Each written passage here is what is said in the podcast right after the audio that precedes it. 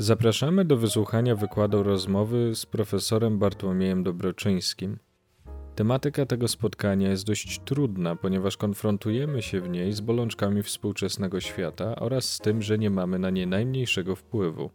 To może rodzić różne nieprzyjemne emocje, jednak taki wgląd emocjonalny i przyjęcie tego stanu rzeczy takim, jakim on jest, może nam pomóc w urealnieniu sytuacji, w której się znajdujemy i w poszukiwaniu rozwiązań dla samych siebie i dla społeczności, w której żyjemy. Nie jest to rozmowa jednoznacznie pesymistyczna, bo profesor nakreśla inspirujący kierunek, którym każdy z nas może podążać, a który jest zaczerpnięty z teorii Erika Froma. Zapraszamy do słuchania. Dzień dobry. Dzisiaj oprócz mnie i Marty jest z nami profesor Bartłomiej Dobroczyński, historyk psychologii, psychopatologii i psychoanalizy z Instytutu Psychologii Uniwersytetu Jagiellońskiego, z którym porozmawiamy o roli tej dziedziny i psychoterapii we współczesnym świecie, uwzględniając problematykę dzisiejszego systemu społeczno-ekonomicznego. Przechodząc do tematu dzisiejszego spotkania, chciałabym troszkę nakreślić kontekst, e, po jakim się będziemy dzisiaj poruszać. Mm, wychodząc od książki Realizm kapitalistyczny Marka Fischera i artykułu Michała Rydlewskiego Praktyki terapeutyczne jako kapitalistyczne techniki siebie, psychologizacja jako prywatyzacja problemów psychicznych. Autor tegoż artykułu e, wskazuje, że jedna z tez książki Marka Fischera mówi o tym, że psychiatria i psychologia funkcjonują jako instytucjonalne podpórki neoliberalizmu, mające na celu jak najszybsze przywrócenie chorego do zdrowia, czyli przywrócenie jednostki do stanu społecznej używalności i funkcjonalności. I teraz wracając e, troszkę właśnie do tego, e, czym jest ten tytułowy realizm kapitalistyczny, to jest to współczesna forma ideologii, której kapitalizm uległ daleko posuniętej naturalizacji. I Fischer pisze, że ten realizm e, jest tutaj analogiczny z zaniżonym horyzontem oczekiwań osoby cierpiącej na depresję, która sądzi, że każdy stan pozytywny, jakakolwiek nadzieja, to już niebezpieczne złudzenie.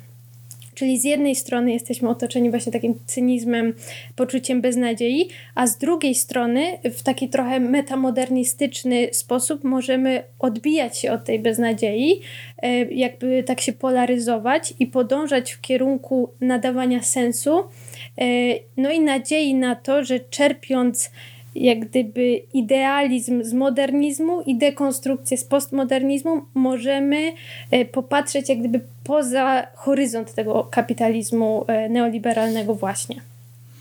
A przechodząc już do konkretnego pytania, to chciałbym zapytać o to, czy dzisiaj jest tak samo aktualna diagnoza, którą te pół wieku temu postawił Fromm, że psycholog jest kapłanem społeczeństwa industrialnego – no tylko, że teraz społeczeństwa neoliberalnego. I czy słowa Marka Fischera, pandemia psychicznego cierpienia nie może być właściwie zrozumiana ani uleczona, jeśli jest postrzegana jako osobisty problem tych, na który, e, osobisty problem, na który cierpią upośledzone jednostki. E, czy jest to adekwatne określenie na działalność psychologii i psychoterapii we współczesnym świecie, czyli innymi słowy, jaka jest rola psychologa i psychoterapeuty we współczesnym kapitalizmie? mogę tylko zacząć od ciężkiego westchnięcia, dlatego że są to tematy, jak sami dobrze wiecie, bardzo trudne, nieproste. I jak rozmyślałem o tym, no bo Wszyscy domyślają się, słuchający nas, że wcześniej rozmawialiśmy o tym, że będziemy się spotykać i na ten temat rozmawiać. To takie dwie jakby główne myśli przyszły mi do głowy, które są jakby dobrym zawiązaniem, dobrym punktem wyjścia do tego e, Twojego Igora pytania. Mianowicie, mm, ja jak byłem bardzo młody, żyłem w trochę innym ustroju. Wtedy był tak zwany realny socjalizm, cokolwiek by to znaczyło. To były lata 70. Ja przeczytałem taką myśl francuskiego strukturalisty, antropologa Claude'a Levi-Straussa, czy Levi-Strossa, jak mówią na zachodzie, e, która utkwiła mi na zawsze w pamięci, która jest, myślę, dla wielu będzie bardzo szokująca. Mianowicie ta myśl brzmi w ten sposób, że na świecie są tylko dwa ustroje społeczne. Jak nie żyjesz w jednym, to żyjesz w drugim. Jeden to wspólnota pierwotna, a druga to jakaś forma niewolnictwa.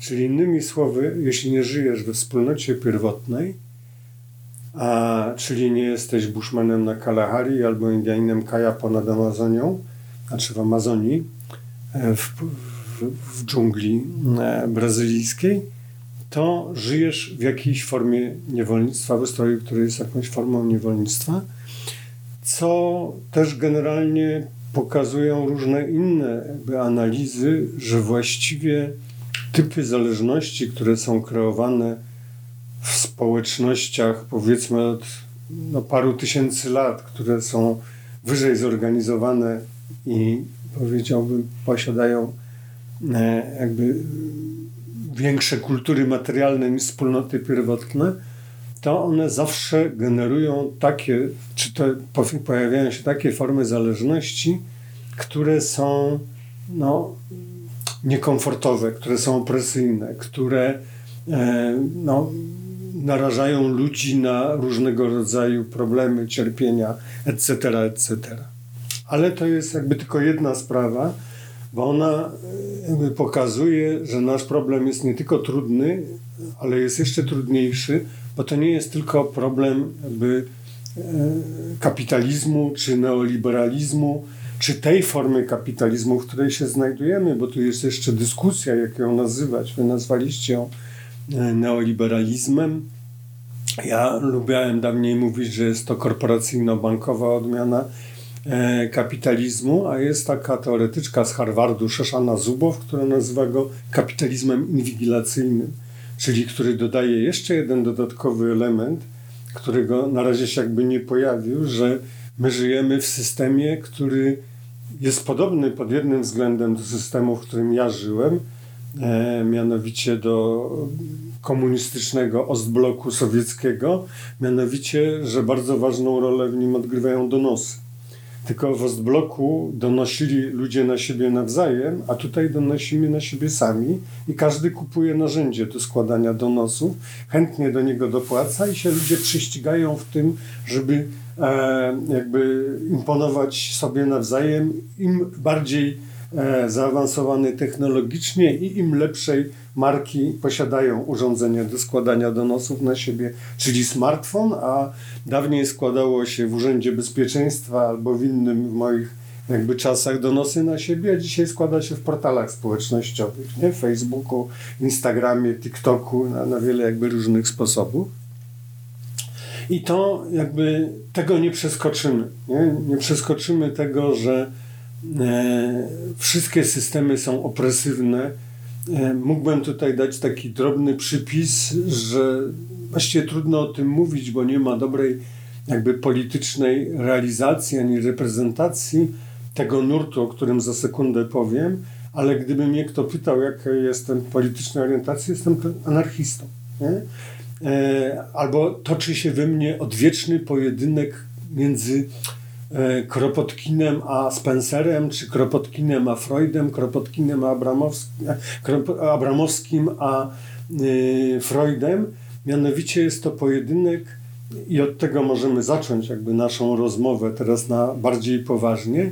Pojedynek na to, jacy my ludzie w ogóle jesteśmy. Bo zanim możemy sobie w ogóle odpowiedzieć na pytanie, jaką funkcję pełni w społeczeństwie psycholog, e, jak ma się ułożyć w stosunku do swoich e, współobywatelek i współobywateli, ktoś, kto jest psycholożkiem czy psycholożką, to myślę, że bardzo ważne jest, żeby sobie zakreślić pewien kontekst społeczny, który, czy kontekst teoretyczny, który polega na tym, że to oczywiście zależy od paru spraw, ale od najważniejszej, jak my sobie wyobrażamy człowieka. Nie? Powiedziałem o konflikcie, powiedzmy, Kropotkin-Spencer, więc on jest tak w historii najczęściej przedstawiany. Warto parę słów na ten temat powiedzieć. Jest to jakby spór już po teorii ewolucji wśród zwolenników teorii ewolucji, czy w przyrodzie mamy do czynienia raczej, tak jakby chciał Hobbes, czy tak jak częściowo Darwin, czy jak przede wszystkim Herbert Spencer, jeden z animatorów ojców socjal-darwinizmu, czyli darwinizmu społecznego, że my jesteśmy raczej, mówiąc językiem Freuda, potomkami zabójców, czyli że my jesteśmy agresywni, my jesteśmy istotami, które zostawione w stanie natury, jakby Hobbes powiedział, natychmiast ruszyłyby do walki na kły i pazury. Czyli innymi słowy, różne formy kulturowe są mniej lub bardziej udatnym sposobem powściągania w nas prymitywnych, niedobrych, złych popędów, które e, są z gruntu egoistyczne, skierowane przeciwko innym. E, dążymy zgodnie z tym myśleniem do tego, żeby sami mieć jak najwięcej etc., etc. Nie będę tego rozwijał, bo to łatwo się jakby domyśleć. Po przeciwnej stronie był jeden z najważniejszych anarchistów, mm, Piotr Kropotkin, który był, poza tym, że był przede wszystkim znany jako anarchista, ważne jest, żeby to podkreślić, był znany w swoim czasie jako dość wybitny uczony, był członkiem Królewskiego Towarzystwa Naukowego Brytyjskiego, co w tamtym czasie sporo jakby oznaczało. On prowadził rozległe badania naukowe nad różnymi formami życia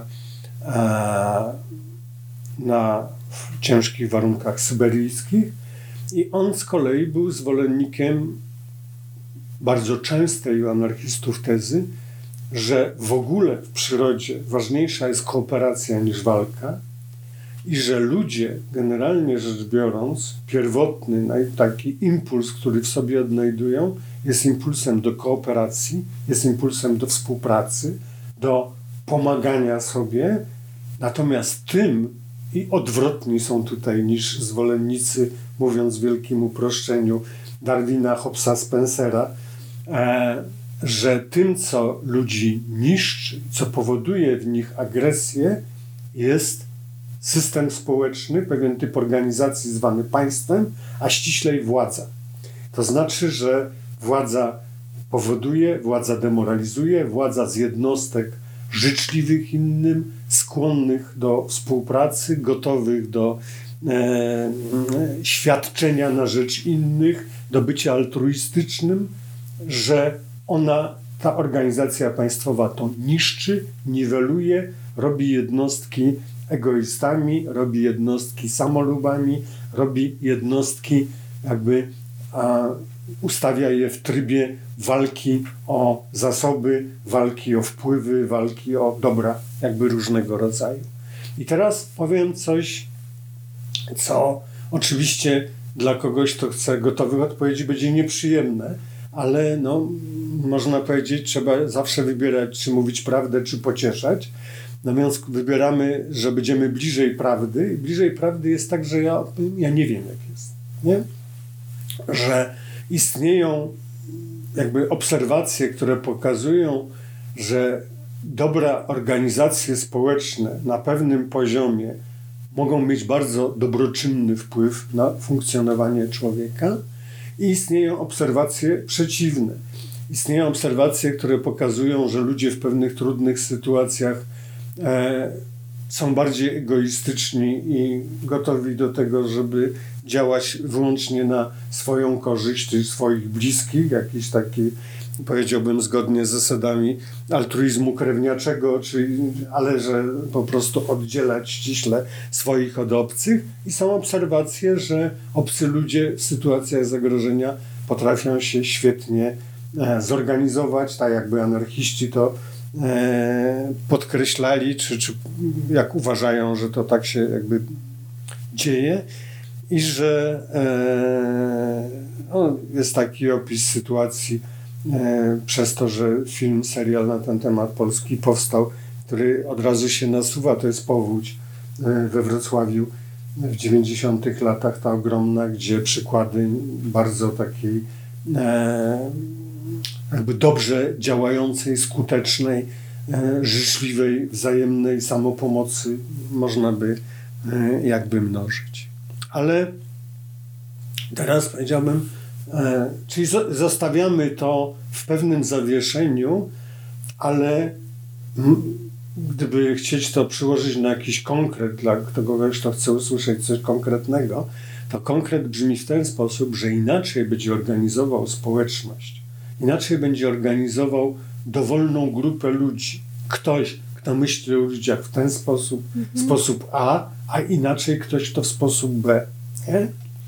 I teraz, jak myślałem nad tymi waszymi tematami cały czas w kontekście psychoterapii, to pomyślałem sobie, że jest taki motyw, czy jest taki wątek, wokół którego powinniśmy jakby się też troszeczkę zakrzątać, na chwilę zatrzymać. To jest taki wątek, który zaczyna od, czy który warto zacząć od czegoś takiego, że we wszystkich jakby, nie wiem, rozstrzygnięciach, artykułach, podręcznikach dotyczących etyki w psychoterapii e, mówi się o tym, że e, jakby celem terapii jest dobro klienta czy dobro pacjenta, pacjentki, klientki. Nazwy są różne w zależności od, e, powiedziałbym, kulturowego kontekstu bańki informacyjnej, w której ktoś się znajduje. Jeden woli takie, inne woli inne jakby określenia. I teraz pomyślałem sobie, że to dobro zwykle, czy ja jakbym miał tak szybko powiedzieć, jak, gdzie je można jakby w ogóle umiejscowić, bo się wydaje, że różne systemy mają z tym ogromny problem, że to właściwie bardzo trudno mhm. powiedzieć, czym by to dobro klienta czy pacjenta miało jakby być. Ja sobie jakby prywatnie e, na bazie swoich różnych doświadczeń, lektur, e, jakby uprzytomniłem, czy jakby doszedłem do takiego wniosku, że e, dla psychologów, czy w ogóle dla nas, wszystkich w kontekście psychologicznym, to mamy do czynienia z takim napięciem, z taką, nie wiem czy zawsze wykluczającą się, ale jednak wyraźną opozycją między oddziaływaniem psychologicznym, który ma charakter adaptacyjny mhm. i charakter emancypacyjny. To znaczy, wyobrażam sobie, że kiedy ktoś, nie tylko sobie wyobrażam, bo też w życiu mam jakby z takimi sytuacjami do czynienia dość często, że kiedy ktoś przychodzi do mnie, mężczyzna czy kobieta, oni mają różnego rodzaju problemy. I te problemy, one a, oczywiście, jak ktoś się trochę zna na tej materii, to wie, że problemy nigdy nie są jakby spowodowane jednym czy dwoma czynnikami, czy nie zależą od jakichś prostych e, mm, determinant, które należy wychwycić, rozpoznać i w jakiś sposób e, zneutralizować, przezwyciężyć, znaleźć rozwiązania albo e, znaleźć jakieś recepty na to, żeby było lepiej.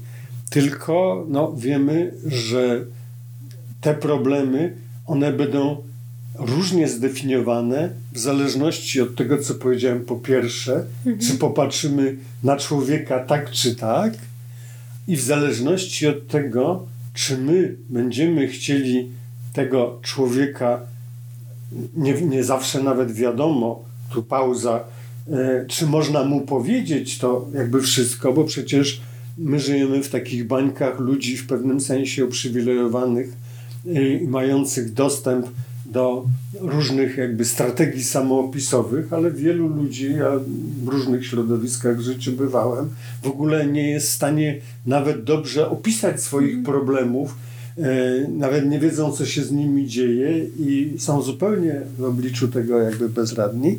Ale wracając do przerwanego wątku, czy my przede wszystkim jakby e, będziemy chcieli e, te osoby doprowadzić do tego, żeby one dobrze funkcjonowały w takim środowisku, jakie jest. Mhm. Czyli jesteśmy, bo to jest teraz pytanie, czy my jesteśmy, będziemy sługusami kapitalizmu, czy będziemy, czy taka diagnoza jak Marka Fischera, czy diagnozy tego typu ludzi, czy one są rzeczywiście, e, powiedziałbym, trafne i czy są przydatne. Ja bym powiedział, że są trafne, ale ich przydatność jest o wiele mniejsza niż trafność. Mhm. To znaczy, że one są może i bardzo trafne, i ja bardzo chętnie podpiszę się pod taką tezą, że ogromna ilość problemów psychicznych, które posiadają, które jakby trapią współczesnych ludzi, które co więcej jestem przekonany będą narastać, to są to problemy, których liberalne jakby zindywidualizowanie e, i sprowadzenie do jednostkowych problemów, których każdy w myśl jesteś kowalem swego losu, powinien się z nimi uporać, że jest to niedobra diagnoza, że jest to nieprawidłowa diagnoza, że jak mówi Piotr Ikonowicz, taki działacz hmm. społeczny, hmm. socjalista, że bardzo, najbardziej lubią mówić jesteś kowalem swojego losu ci, którzy odziedziczyli kuźnię. E, w związku z tym, mówiąc jakby językiem z tej bańki informacyjnej, powiedziałbym, że zdając sobie sprawę, że większość problemów jest problemami strukturalnymi, to znaczy, które, jak pokazują różnego rodzaju rozeznania, badania, są dane przemawiające za tym, że często kiedy w takiej sytuacji, jakiej ktoś współcześnie żyje, diagnozuje się u niego depresję albo jakieś mm, neurozy, stany lękowe, że często rozwiązaniem jest na przykład to, że dostanie pracę, mieszkanie, albo zmieni się jego sytuacja życiowa i materialna i okaże się, że te problemy wcale nie były indywidualnymi problemami psychologicznymi, tylko były problemami jego jakby e, osadzenia w takim, a nie w innym kontekście E, e, kulturowym, społecznym. I w związku z tym zgadzam się jakby, że to jest prawda, tylko że czy ja razem z moją klientką, klientem zrobimy rewolucję. Nie? No Pytanie jest, problem jest taki, jak mówił y, pisarz kryminałów, autor kryminałów Henning Mankell, jest jak jest, inaczej nie będzie. Ja nie mówię, że jest kina, czyli że nie ma alternatywy, tylko że być może przemiany są możliwe, być może mamy jeszcze, możemy mieć jeszcze jakąś nadzieję. Problem w tym, że ktoś, kto przychodzi problemem, przychodzi z kłopotami, przychodzi z lękami, z, z depresją, z, nawet jej nie potrafi nazwać. Przychodzi i mówi: Nie mam siły wstać z łóżka, nie wiem po co żyć. Nie chce mi się nic robić, chce mi się tylko umrzeć. Co ja mam zrobić? Mam dzieci, mam żonę albo mam męża. Nie, nie mogę się pokazać, nie chce mi się myć, nie chce mi się ubierać, nic mi się, po prostu co ja mam zrobić, nie? I jest, yy, dzisiaj mamy czwartek. On przychodzi, jest czwartek. I on potrzebuje rozwiązania na piątek, sobotę, niedzielę, mm. poniedziałek, na najbliższe dni. On mogę mu dać do czytania Marka Fischera, można mu kwasowy komunizm dać, można mu wszystko, można mu dać Davida Grebera i Wengrowa, moich ulubionych anarchistów. Wszystko, okej, okay, tylko to jemu nie pomoże. Nie? Czyli problem jest taki, że my mamy to napięcie między adaptacją i emancypacją. Mhm. Psychoanaliza, jak zaczynała, to zaczynała jako ruch emancypacyjny. Czyli ona, niezależnie od tego, na ile miała rację, w jakich warunkach funkcjonowała, jakie były wtedy główne opresje, można powiedzieć, możemy sobie to trochę tak komiksowo wyabstrahować i powiedzieć, psychoanaliza jako jeden z pierwszych ruchów terapeutycznych, nie pierwszy, ale jako jeden z pierwszych, by był niesłychanie powiedziałbym, ważny dla człowieka Zachodu, dlatego że główną, taką jedną z głównych freudowskich zasług, o których bardzo rzadko się mówi, jak się mówi o Freudzie, to nikomu to pierwsze nie przychodzi do głowy, to jest to, że była to właściwie pierwsza psychologia, pierwszy człowiek z tego kręgu, który interesował się codziennym życiem mężczyzn i kobiet, takim powszednim. Mhm.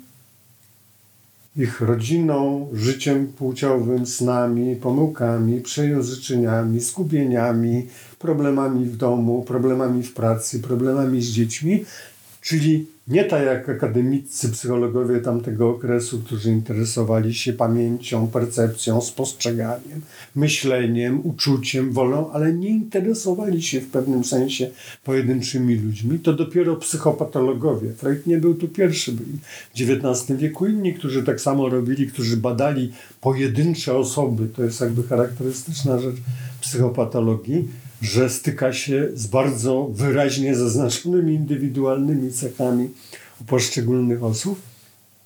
I teraz e, to jakby zainteresowanie tym życiem pokazało Freudowi, cały ruch psychoanalityczny wokół tego jakby narrację swoją zbudował, że jest pewne źródło napięcia, które generuje napięcie w współczes u współczesnych ludzi, nerwice, e, lęki, różnego rodzaju problemy psychiczne. To źródło napięcia oni w określony sposób zdiagnozowali. Że to chodzi o napięcie między pewnymi jakby biologicznymi potrzebami, wyposażeniem, które natrafia na pewien kulturowy opór, na kulturowe bariery i to starcie między tymi wrodzonymi siłami w pojedynczych jednostkach biologicznymi, które dążą do realizacji i oporem, na które natrafiają w społeczeństwie, może skutkować e, psychopatologią, cierpieniem, może skutkować różnego rodzaju problemami. Cytując Freuda, e, maksymalna siła libido plus maksymalna siła czy odmowa zaspokojenia równa się nerwica, jeśli nie ma dodatkowo sublimacji. To, co było następną, jakby nawiązując do tego, od czego zacząłem, od Lewi Straussa o niewolnictwie, co było największą, moim zdaniem, zasługą Freuda w kontekście takiego zwrócenia uwagi społecznej na ten problem, powiedzenia tego ludziom, tak jak Lewi Strauss powiedział później oczywiście, że my w pewnym sensie żyjemy w jakiejś formie niewoli, co my z tym zrobimy, to jest już inna sprawa, to nadal. Nie? Tak, Freud, gdybym miał jednym zdaniem powiedzieć komunikat Freuda do człowieka, mężczyzny kobiety zachodu jego czasu, to on brzmiał: Człowiek nie jest panem we własnym domu. Czyli innymi słowy, on pokazał to samo, co Levi Strauss, tylko we własnym umyśle, że my jesteśmy jakby kimś, kto w pewnym momencie uświadamia sobie, że jest, że istnieje, że jest pewną psychofizyczną całością, ale nie jest jednością, to znaczy jest pewnym polem działania różnych sił, a biologicznych, społecznych, e, kulturowych, szeroko rozumiane, które powodują, że my jakby jesteśmy cały czas zagrożeni nie tylko z zewnątrz, ale niejako od środka. Nie? I teraz a w pewnym sensie, tak jak ja rozumiem, Freud miał różne poglądy w różnych czasach. Nie? I to głupio jest mówić Freud w ogóle, nie ma czegoś takiego. Być może Freud we środę w tym samym roku i miesiącu myślał co innego niż w poniedziałek. Trzeba też mieć jakby na względzie, że takie uniwersyteckie wykłady koncepcji są zwykle też dość jednak uproszczone, ale jakby Freud wybrał taką przynajmniej tak jakby syntetycznie, jak na niego spojrzeć, e, drogę emancypacyjną, że on oto odkrył jakby reguły z tego zniewolenia, odkrył i skąd ono się wzięło, jaka jest jego dynamika, jak ono się konstruuje, do czego prowadzi, i oto w pewnym sensie oferowuje światu pewne narzędzia do tego, żeby to zniewolenie przynajmniej jakby zmniejszyć, żeby człowiek był bardziej panem we własnym domu, jak mówi słynne znowu freudowskie, tam gdzie było it ma być ego, nie? czyli że tam gdzie jest mroczna siła, przy czym id u Freuda e, jest, czy to co nieświadome, to co najsilniejsze, może mieć zarówno źródło biologiczne, jak i kulturowe. Superego w jego koncepcji jest równie bezlitosne i okrutne, potrafi jakby być. My nie musimy akceptować żadnej propozycji freudowskiej, jeśli chodzi o rozumienie tej dynamiki, jeśli chodzi o rozumienie, powiedziałbym, całej jakby tej teoretycznej otoczki, którą on na to nałożył. Natomiast z pewnością ważne jest to, że on widział rolę terapii jako rolę emancypacyjną. Przypuszczalnie nie zastanawiał się albo nie brał pod uwagę, przynajmniej w taki sposób, jak robili to później, powiedzmy, tak zwani kulturaliści czy neopsychoanalitycy, kontekstu, nazwijmy to, polityczno-społecznego czy politycznego. Nie? Freud doświadczył kontekstu politycznego e, jakby w dwóch aspektach. Po pierwsze, dlatego, że był Żydem i w tamtych czasach dyskurs rasistowski z podtekstem antysemickim był e, we Wiedniu przełomu XIX i XX wieku czymś nie tylko dopuszczalnym, ale i powszechnym, a później jeszcze mocniej w kontekście nazistowskim, nie? czyli kiedy trzeba było Freuda ratować przed nazistami, była wielka międzynarodowa akcja e, z Marią Bonaparte na czele, gdzie za, ok, za okup jakby, który e, za Freuda zapłacono, mógł on wydostać się z okupowanego przez nazistów, znaczy z jakby e, Wiednia, którym już powoli E, groźba taka, że on, jak jego rodzina, która w ogromnej części została zamordowana w obozach koncentracyjnych, że on skończy jakby podobnie.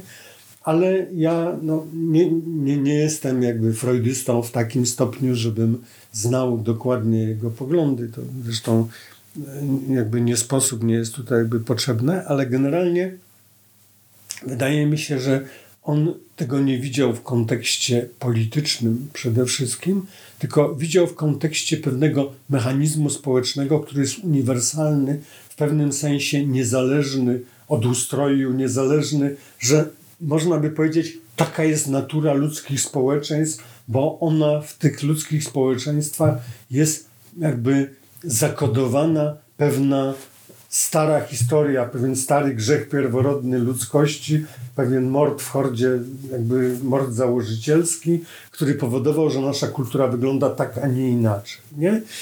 Ale ten wątek emancypacyjny e, w psychoanalizie jakby zaczął się załamywać w momencie, kiedy ona przeniosła się do Ameryki i tam stała się jakby coraz bardziej traktowana jako w służbie adaptacji. Nie? Mm. Czyli można powiedzieć z pewnego ruchu psychoterapeutycznego, emancypacyjnym i dość pesymistycznym wydźwięku, bo Freud miał pesymistyczny e, pogląd na ludzką naturę, e, chciano i w tym poniosła w pewnym sensie psychoanaliza w Ameryce porażkę, E, została wyparta przez behawioralno-poznawczą orientację i psychiatrię farmakologiczną, psychiatrię e, o podejściu bio-bio-bio, mhm. nie?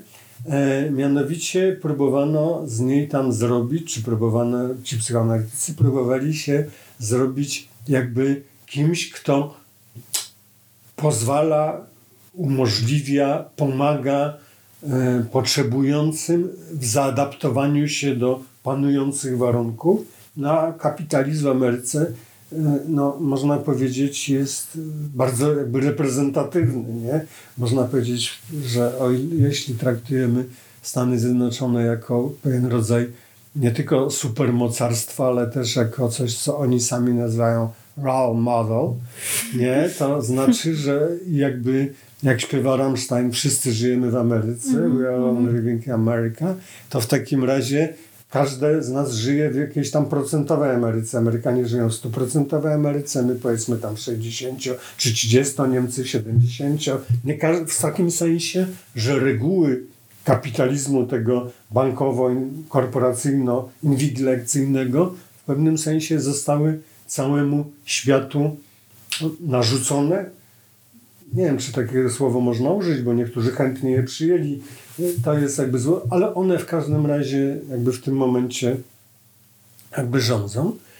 I teraz wyobrażam sobie, że to jest problem, e, nie wiem na ile uświadamiany przez psychologów, przy psycholożki takich, nazwijmy z całym szacunkiem, e, reprezentatywnych, normalnych, nie? Mhm. czyli takich, którzy przeszli klasyczną edukację akademicką, potem ukończyli jakieś szkoły e, terapeutyczne, specjalizacyjne i na ile to napięcie między e, podejściem adaptacyjnym, czyli chodzi o to, żebyś nie sprawiała problemów i żebyś dała sobie radę, żeby cię system nie zmiażdżył, nie? a podejściem takim e, wyrwij się z systemu, zobacz jak on działa, e, na ile oni sobie w ogóle z tego zdają sprawę. Bo w ogóle to o emancypacji i adaptacji można położyć jeszcze na inny, jakby w innej scenie rozwinąć, inny teatr tutaj zbudować. Mianowicie jest to pomysł niejakiego Jurgena Habermasa. On ma teraz złą prasę, bo nie wypowiada się w specjalnie e, błyskotliwie inteligentny i rozumny sposób o wojnie w Ukrainie i e, wszystkich tych okolicznych sprawach, ale to trochę tak jak z Heideggerem, niezależnie od, powiedziałbym, pewnego nierozgarnięcia politycznego, ci ludzie mieli pewne inteligentne pomysły, które no, są do dyskusji. Nie? nie wszyscy autorzy i autorki są świetlani, krystalicznie czyści. W związku z tym Habermas w ogóle jakby podzielił ludzkie zainteresowania, takie, które skutkują nauką, na jakby trzy takie główne nurty i one, te trzy główne nurty produkują jakby trzy rodzaje nauki. Jeden nurt to jest zainteresowanie obiektywnymi procesami fizykalnymi, wpływaniem na nich, kontrolowaniem ich, co daje nauki analityczno-empiryczne. One poznają rzeczywistość, powiedzmy, taką, jaka ona by jest, i y, mówiąc tym straszliwym językiem filozoficznym niemieckim, produkują w efekcie dyrektywy kształtu. Co to znaczy? Znaczy, jak zrobić sztuczną czustkę, jak zrobić dobry most, jak zrobić dobrą drogę, samochód, dom, e, salę operacyjną, czyli one jakby, one mają ściśle adaptacyjny jakby charakter. One są opisowo wyjaśniające, nie mają norm. Natomiast nas, psychologów, psycholożki, interesują dwie pozostałe dyscypliny czy grupy zainteresowań. Druga grupa zainteresowań to jest kwestia jakby wzajemnego rozumienia się, rozumienia złożonych sytuacji społecznych, interpretowania w kontekście różnych kultur, różnych historii, różnych wrażliwości. I on mówi, to są nauki hermeneutyczno-historyczne. Nauki hermeneutyczno-historyczne, no, hermeneutyka to interpretacja, to zajmowanie się sensem, a historia to zajmowanie się przeszłością, czyli genezą, dlaczego jesteśmy tacy, jacy jesteśmy. Czyli innymi słowy, ktoś, kto ma takie zainteresowania, musi poznawać historię, nie wiem, Korei, Afganistanu, Albanii, Polski, żeby zrozumieć, dlaczego ci ludzie teraz zachowują się tak, jak się zachowują, oraz musi rozumieć ich aktualne problemy w takim kontekście, w jakim oni żyją, dlaczego Koreańczycy jako jeden z niewielu narodów akceptują samobójstwo jako dobry sposób rozwiązywania nierozwiązywalnych trudności. Mówię o południowej Korei, nie o północnej.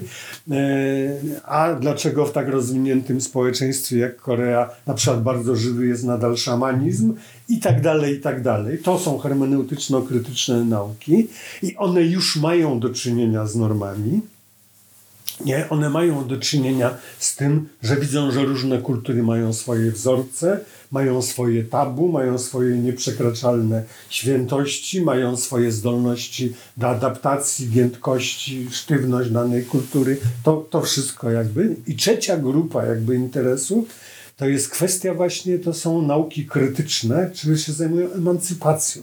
Nie?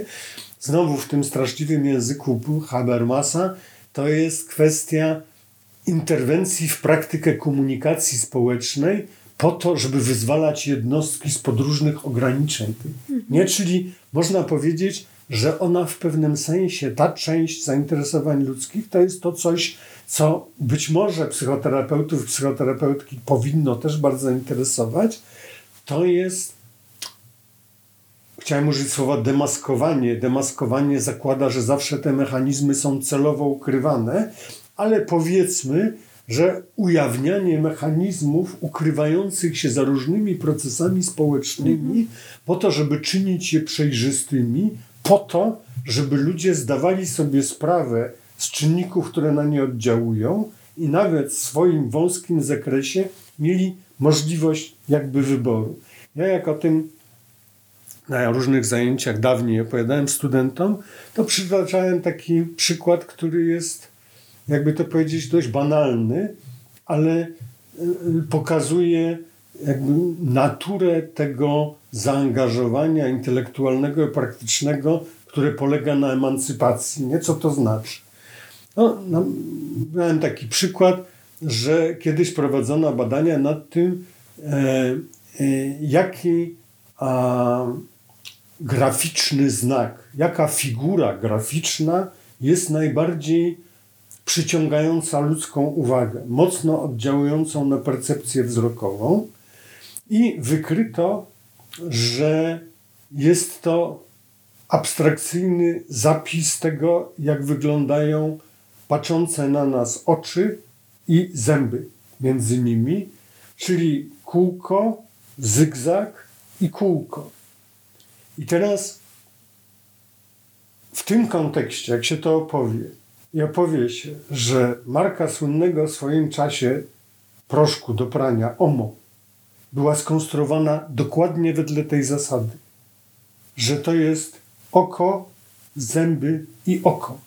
Po to, żeby przyciągnąć uwagę szybciej, jest praktyką emancypacyjną.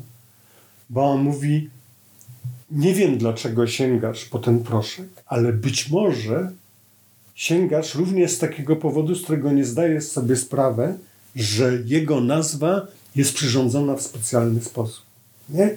Że została w pewnym sensie wykorzystana, czy przeciw tobie, czy nie przeciw tobie, to trudno jakby orzec, ale z pewnością na korzyść tego, kto to zrobił, została wykorzystana pewna wiedza, która dotyczy naszego funkcjonowania, z którego my na sobie na co dzień nie zdajemy sprawy. Nie. Czyli innymi słowy, gdyby powiedzieć, na czym ma polegać ta emancypacja, to w gruncie rzeczy ona jest tym, co było ideałem sformułowanym na początku w psychoanalizie, tylko rozumianym w sposób o wiele szerszy, mianowicie jest to uświadamianie. Nie? Mhm. Czyli można powiedzieć tak, że a, jeśli ktoś do mnie przychodzi, to ja mogę jakby zaproponować, wyobraźmy sobie taką abstrakcyjną, platońską sytuację ze świata idei, że ja jestem oto psychoterapeutką i przychodzi do mnie jakaś klientka i ma jakiś problem. Ja mówię to wszystko, co wam powiedziałem przed chwilą. Nie? Mhm. Czyli, że mogę ci zaproponować kontekst adaptacyjny i kontekst emancypacyjny. Nie? Pytanie, czy to ma sens w ogóle, czy pewnie będą ludzie, którzy w ogóle nie zrozumią tego, jakby e, tej propozycji. Powiedzą, ja chcę, żeby mi było dobrze, ja chcę być szczęśliwy, nic mnie nie obchodzą te wszystkie rzeczy, o których tutaj mówisz. Ja chcę mieć pracę, ja chcę mieć dom, chcę mieć rodzinę, chcę mieć swoje miejsce na ziemi, chcę realizować swoje marzenia. Nie? co mi tu będziesz mówić o emancypacji, co mi tutaj będziesz mówić o e, kwasowym komunizmie, jak na co dzień mamy to, co mamy. Nie mamy żadnego kwasowego komunizmu, tylko inflację. Nie? I teraz brak mi na y, lekarstwa. Nie? Tu, tu jesteśmy. Albo mam diagnozę y, depresja i co ja mam zrobić? Nie? Mam zażywać leki czy nie? Tu mi porać. Mam iść na terapię czy nie mam? A nie mam pieniędzy na terapię. A czekam. mm, Najbliższy termin jest za pół roku albo za rok. A chcą ode mnie 200 zł za wizytę, co w miesiącu daje 800, a ja nie mam pieniędzy. I w tym momencie jakby nasza zabawa się trochę, nawet mówię tu w cudzysłowie, komplikuje. Nie? Dlatego, że, w tym, że tak naprawdę okazuje się, że wydawałoby się z pozoru banalny problem, jeśli brać pod uwagę taką prostą medyczną analogię, typu przychodzi dziad do lekarza, nie? I mówi, mam oto, coś mi tu harczy. On mówi, słucha, mówi, mamy zapalenie płuc, na to nasza medycyna stosuje to, to, to, to. Już tu jest pewien problem, bo okaże się, że gdyby się włączył w tą dyskusję przedstawiciel zaawansowany medycyny chińskiej, to by powiedział, twoje zaproponowane rozwiązanie ma swoje jasne, ale ma swoje ciemne strony. Otóż jeśli będziemy leczyć tak, że przywalimy takimi antybiotykami, zrobimy biesłan, czyli po prostu założymy, że więcej przetrwa zakładników niż terrorystów, to on oczywiście nie umrze, wyleczy się w tydzień, ale zachoruje na następne zapalenie płuc za dwa tygodnie albo za dwa miesiące, dlatego że jego odporność gwałtownie spadnie. A my mamy propozycję, będziemy leczyć wolniej, będzie się trzy tygodnie e, leczył, będzie cały czas balansował na granicy, bo to będzie ziołowa, miękka immunostymulacja. Będziemy stymulować jego ośrodki, o, jakby to powiedzieć, obrony. Neuroimmunostymulacja jest w ogóle neuroimmuno, neuroimmunologia jako pewien sposób myślenia, nawet w zachodniej medycynie jakby uruchomiony. I teraz właściwie możemy powiedzieć choremu, to wybieraj, bo tu będziesz większe miał ryzyko, trzy tygodnie, dłużej nie pójdziesz do pracy. Jak się wyleczysz, to przez rok nie zachorujesz, albo w ogóle nie zachorujesz, bo będzie tu inaczej. To już na poziomie somatycznym mamy pewien problem, ale powiedzmy, że na co dzień w medycynie gdzie się do lekarza, on przepisuje inny, to tutaj na poziomie psychologicznym ten problem przestaje być taki e, klarowny. Nie? Bo właściwie nie bardzo w, w pewnym momencie ktoś może być stanąć bezradnie, kto jest taką psychoterapeutką. Powiedzieć, wiesz co, no ja po pierwsze nie wiem, co ci jakby poradzić, bo tu mamy do wyboru takie dwie opcje. Może ten ktoś zrozumie i, i, jest gotowy na to, żeby się w to intelektualnie zaangażować, tylko co z tego, nie? Czy zrozumienie będzie wiązało się z wyzwoleniem, nie? Czy Niekoniecznie. nie, nie, ale też niekoniecznie nie. Może być tak, że często ktoś, kto rozumie, na czym polega natura problemu, dla wielu rozumienie jest zbawcze. W sensie takim, jak gnostycy mówili, że jest wyzwolenie przez wiedzę. Nie? Że po prostu jak zrozumiem, to, to mi daje, e, no, uspokaja mnie. Nie? Jakby zdecydowany e, sposób, nie zmienia, no bo to jest też częścią wielu kierunków terapeutycznych, także psychoanalizy w takim bardziej, nazwijmy, emancypacyjno-pesymistycznym wydaniu, że bólu ci to nie zabierze. Nie będziesz mniej, jakby, czy wiele mniej cierpieć, ale to zrozumienie da ci taki stoicki spokój. Będziesz wiedzieć, że to są pewne rzeczy nieprzekraczalne. To jest tak jak no, można w obliczu tego, że jesteśmy śmiertelni, wyrywać sobie włosy z głowy, szaleć, nie wiem, zapijać to, zanarkotyzować, nie chcieć o tym myśleć, ale to nie zmienia faktu, że nadal jesteśmy śmiertelni.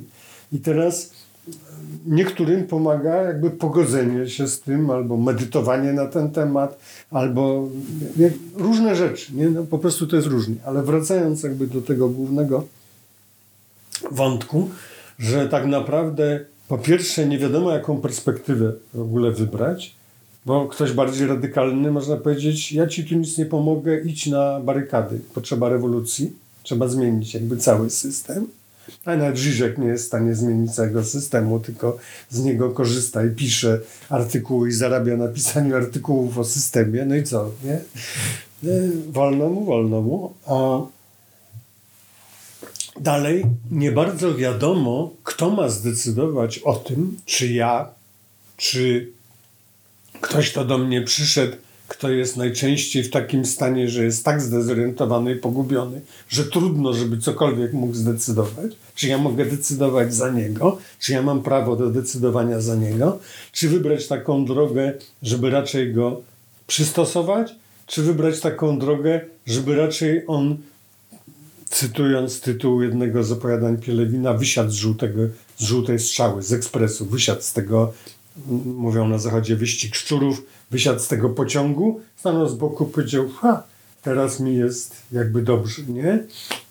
Czyli innymi słowy wychodzi na to, że e, paradoksalnie tak jak z polityką, jak z religią, jak ze sztuką, tak samo z psychologią i z psychoterapią, to od decyzji uwarunkowanej oczywiście poszczególnych jednostek, psychologów i psycholożek, będzie zależeć, czy oni się opowiedzą po stronie nazwijmy emancypacyjnej. Są takie kierunki psychologii, one są niepopularne. Psychologia wyzwolenia w Ameryce mhm. Łacińskiej, community psychology, mhm. na, na, na, na ten, które jakby myślą, mówiąc skrótem myślowym, bardziej po lewacku, czyli myślą w kategoriach to nie jest twój problem, to jest problem strukturalny. To jest problem zbiorkomu, to jest problem edukacji, to jest problem e, e, ubezpieczeń społecznych, to jest problem budownictwa, to jest problem zabezpieczenia jakby pewnych rzeczy i to, co jakby tobie się dzieje, to e, nie ma, jakby ty nie masz e, nie tylko obowiązku, ale nie masz nawet możliwości, żeby się tu poprawić, bo w tym stanie nikt nie będzie dobrze funkcjonował. To jest iluzja, to jest przerzucenie na ciebie poczucia winy, radź sobie samemu, czy sama sobie radź, ale tak naprawdę rady sobie nie dasz. Przypomina mi się klasyk antypsychiatrii, niejaki Thomas Sass, którego słynne zdanie często cytowane, że e, choroba psychiczna, mental illness w oryginale, nie jest chorobą, tylko zdrową reakcją wrażliwego organizmu na chore stosunki społeczne. Nie? Czyli jeśli w ten sposób popatrzymy, to w pewnym sensie psychoterapeuta czy psychoterapeutka nie ma nic do roboty. Nie? Jeśli się w ten sposób popatrzy, to albo sankcjonuje te chore warunki społeczne, albo w najlepszym razie pełni rolę bufora między warunkami społecznymi a cierpiącą jednostką. Mówi, spróbujmy zorganizować sytuację tak, żeby w tym, no, nawiązując i nieco hardkorując diagnozę Lewi-Straussa, powiedzieć, jak znaleźć sobie strefę komfortu w obozie koncentracyjnym. Nie? Czyli spróbujmy zrobić tak, że jak to urządzić, żeby w obozie pracy przymusowej yy, znaleźć sobie jakieś chwile radości albo przynajmniej nie cierpieć tak bardzo. Nie? I tutaj jest, e, czyli innymi słowy, to jest, ja prowadziłem sporo prac magisterskich o terapii, nawet e, i parę doktorskich by się znalazło, gdzie tematem było jakby dobro psychoterapii i tam jeszcze się jeden dodatkowy jakby pojawiał wątek, który on się tu pojawiał milcząco, ale trzeba go wyartykułować. Kto to ma ustalić? Mhm. Czy to ma ustalić ten, kto przychodzi do mnie, czy ja? Jest taka, nie wiem, czy widzieliście, ale zachęcam do lektury, bo to jest taka też mocna lektura. Takie czasopismo filozoficzne, internetowe, bardzo znaczące, Diametros, urządziło ileś tam lat temu już nie pamiętam w którym to roku, ale sam brałem udział w taką dyskusję o, o psychoterapii i ona, można powiedzieć, jakość jakby, czy ważność tego tematu pokazuje, że ta dyskusja miała dość burzliwy przebieg, ale nieważne, bo ja chcę nawiązać tylko do wstępniaka, który napisał profesor Aleksandrowicz, który zaprezentował tam takie stanowisko, nazwijmy w pełni dyrektywne. To znaczy, że on jako psychiatra, tak jak każdy lekarz w innej sytuacji, on wie, co jest dla pacjenta czy dla pacjentki dobre i on to ordynuje w takim samym sposób, jak chemioterapię ktoś, kto się zajmuje e, nowotworami, czy jak inne choroby, na inne choroby są określone procedury z wyboru, nie? Czy takie, mhm. e, czyli dołącza się do tego również taki dodatkowy, zaskakujący moment, mianowicie e, czy nie należałoby odpytywać psychoterapeutów, psychoterapeutki z tego, co oni uważają, że za to dobro, nie? Bo to jako żywo nigdzie się nie doczytałem, na czym by ono miało polegać. To jest po prostu, gdybym miał sformułować ten problem e, w sposób drastyczny na dzisiejsze czasy, to bym powiedział tak, że wśród młodych ludzi najmodniejsza jest teraz kodeina. Nie? Oni chodzą, kupują kodeinę, ona jest bez recepty, więc trzeba się nachodzić, żeby zebrać na te 20 mhm. tabletek na dawkę. Teraz wyobraźmy sobie, że przychodzi do mnie ktoś taki i mówi, żebym ja mu pomógł jako psycholog w tym, jak ta dawka ustalić, żeby była ona dla niego najbezpieczniejsza, jak najlepiej unikać złych konsekwencji używania kodeiny, jak najdłużej móc ją brać e, skutecznie, tak żeby ona robiła to, o co mi chodzi, i potem e, jak zapobiec jakimkolwiek negatywnym konsekwencjom. Nie? I czy teraz ja powinienem pójść za, za nim, czy zauzurpować sobie nie dziecko, w ogóle musimy cię wysłać na odwyk, bo to nie jest dobre dla ciebie, a przecież kodeina nie jest jakby głównym hardcorem dzisiejszych czasów, bo wiadomo, że są inne, ale to jest chyba pierwsza trójka. Są jeszcze benzo, nie, uważane w ten sposób używane, oksy, no, różne jakby rzeczy, ale generalnie to jest następny problem, nie? Kto to jakby ustala, gdzie to jest ustalone?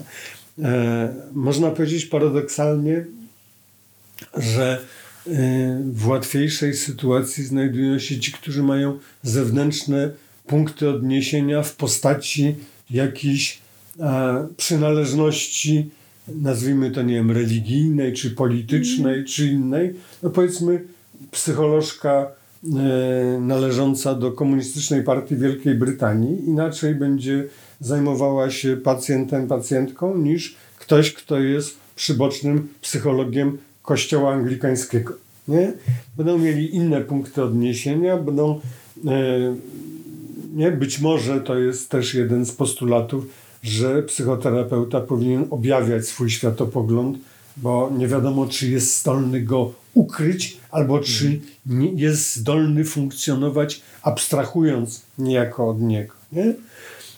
Wracając, bo to ja dygresyjnie długimi, mm, wielkimi kołami e, jakby to za, zakreślam, wychodzi na to, że w działalności hermeneutyczno-historycznej, działalności krytycznej tej habermasowskiej nie unikniemy jednej rzeczy, co Habermas zresztą wiedział, nawet postulował, nie unikniemy dyskusji o normach, czyli aksjologii. Nie mhm. unikniemy zwanej etyką, w zawodzie deontologią, w kwestiach zawodowych, czy nie unikniemy takiego pytania, które e, no, jest pytaniem o to, co to jest właściwie to dobro, o które my mamy jakby e, zabiegać. Mhm. Jest coś takiego jak kontrakt terapeutyczny. Nie w różne szkoły postulują i uważają, że w ogóle nie możemy mówić o jakiejkolwiek zinstytucjonalizowanej czy zgodnej z prawem, zgodnej z teoretycznymi założeniami formie terapii, jeśli w przód nie dojdzie do wiążącej umowy między prowadzącymi terapię a odbiorcami terapii, co do tego, jakie mają cele, w jaki sposób je chcą osiągnąć, ile sobie dają na to czasu, ile to będzie kosztować i jak to będzie wyglądać w szczegółach. Być może jest to, znaczy wygląda na to, że jest to jakby obiegowy, akceptowany sposób rozwiązywania tego problemu, prawda? Ale no, tu może bym się zatrzymał, a dał wam głos, żebyście mi jakby zadali konkretne pytanie, tylko bym tyle jakby zreasumował, że jakby to, co najważniejsze, wydaje mi się, co powinno być powiedziane, to powinno być powiedziane w tym momencie, że terapeuta, terapeutka są częścią społeczeństw, do których mhm. przynależą, są częścią ich kultury, ale są częścią ich organizacji politycznej, społecznej, ekonomicznej i działają w ramach tego systemu.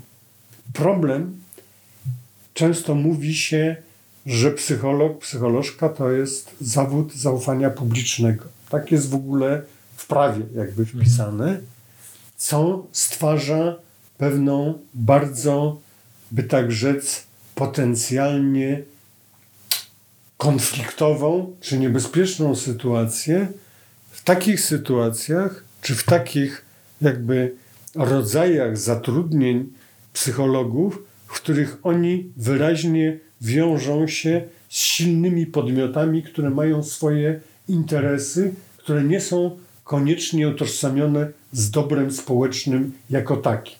Mam na myśli organizacje polityczne, mam na myśli organizacje, korporacje, mam na myśli pewne funkcje, na przykład pracę w HR-ze, mhm. albo e, e, mam na myśli pracę w reklamie, mam na myśli pracę w mediach, gdzie ewidentnie nie trzeba być bardzo wnikliwym obserwatorem, żeby łatwo e, wyliczyć sobie mającą dwu albo trzycyfrową e, liczbę punktów, listę, w jaki sposób psychologia może wykorzystywać wiedzę na temat człowieka na jego szkodę.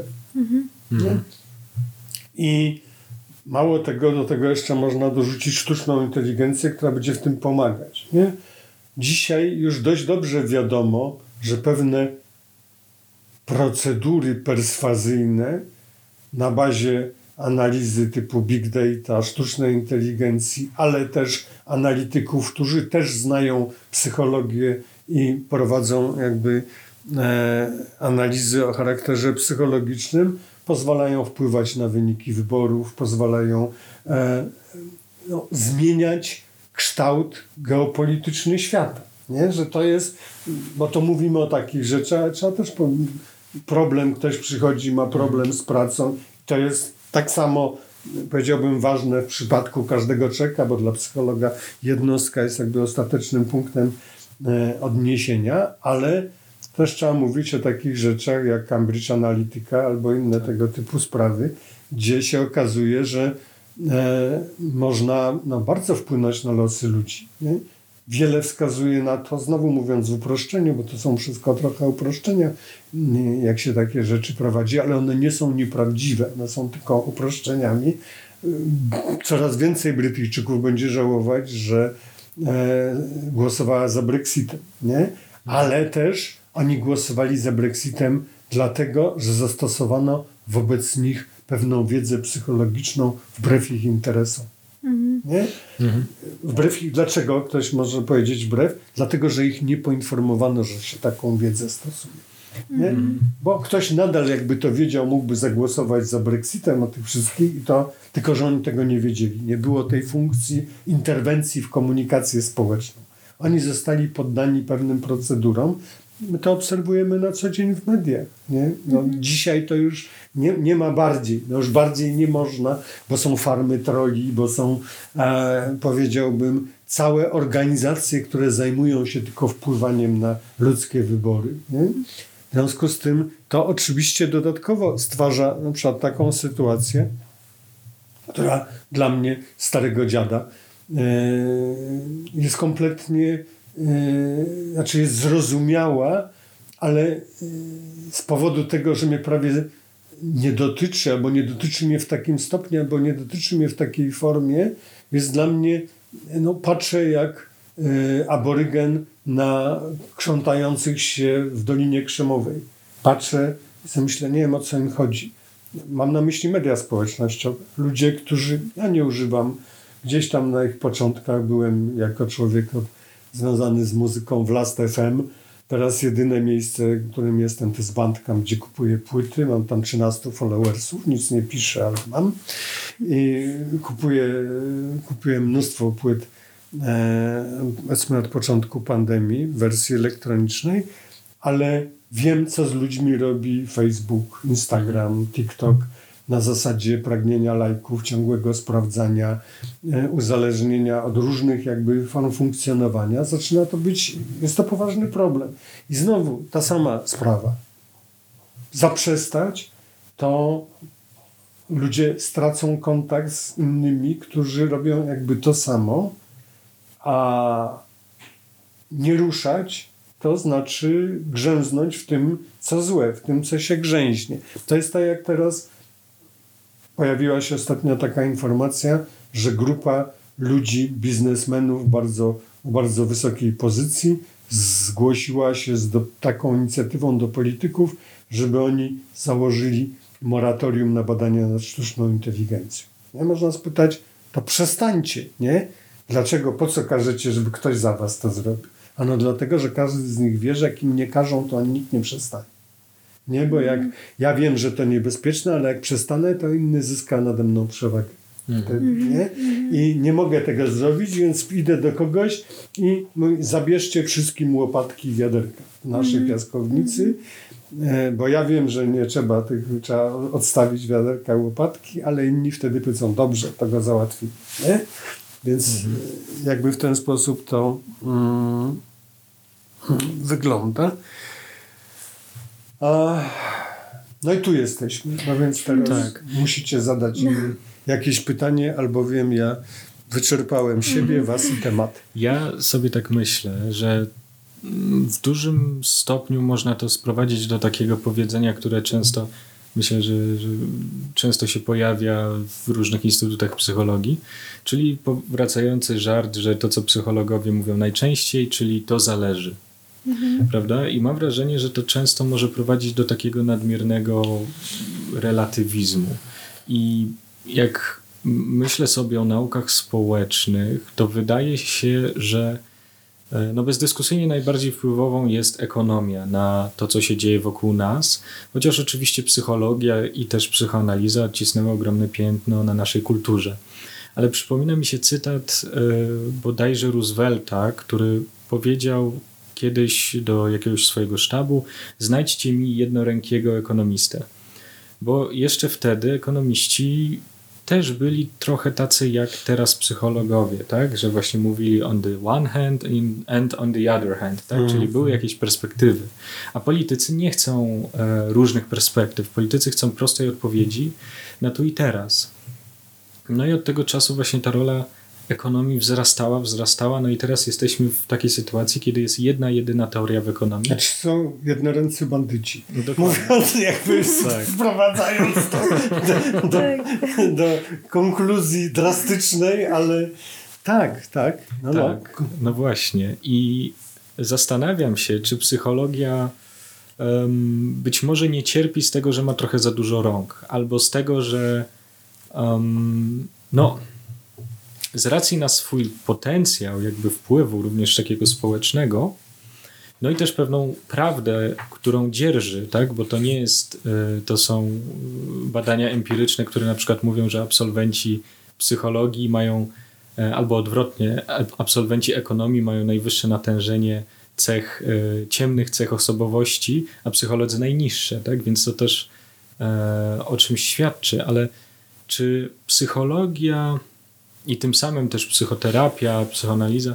Czy jest y, szansa na to, żeby te dziedziny, można powiedzieć, odzyskały taki y, pewien bardziej realny...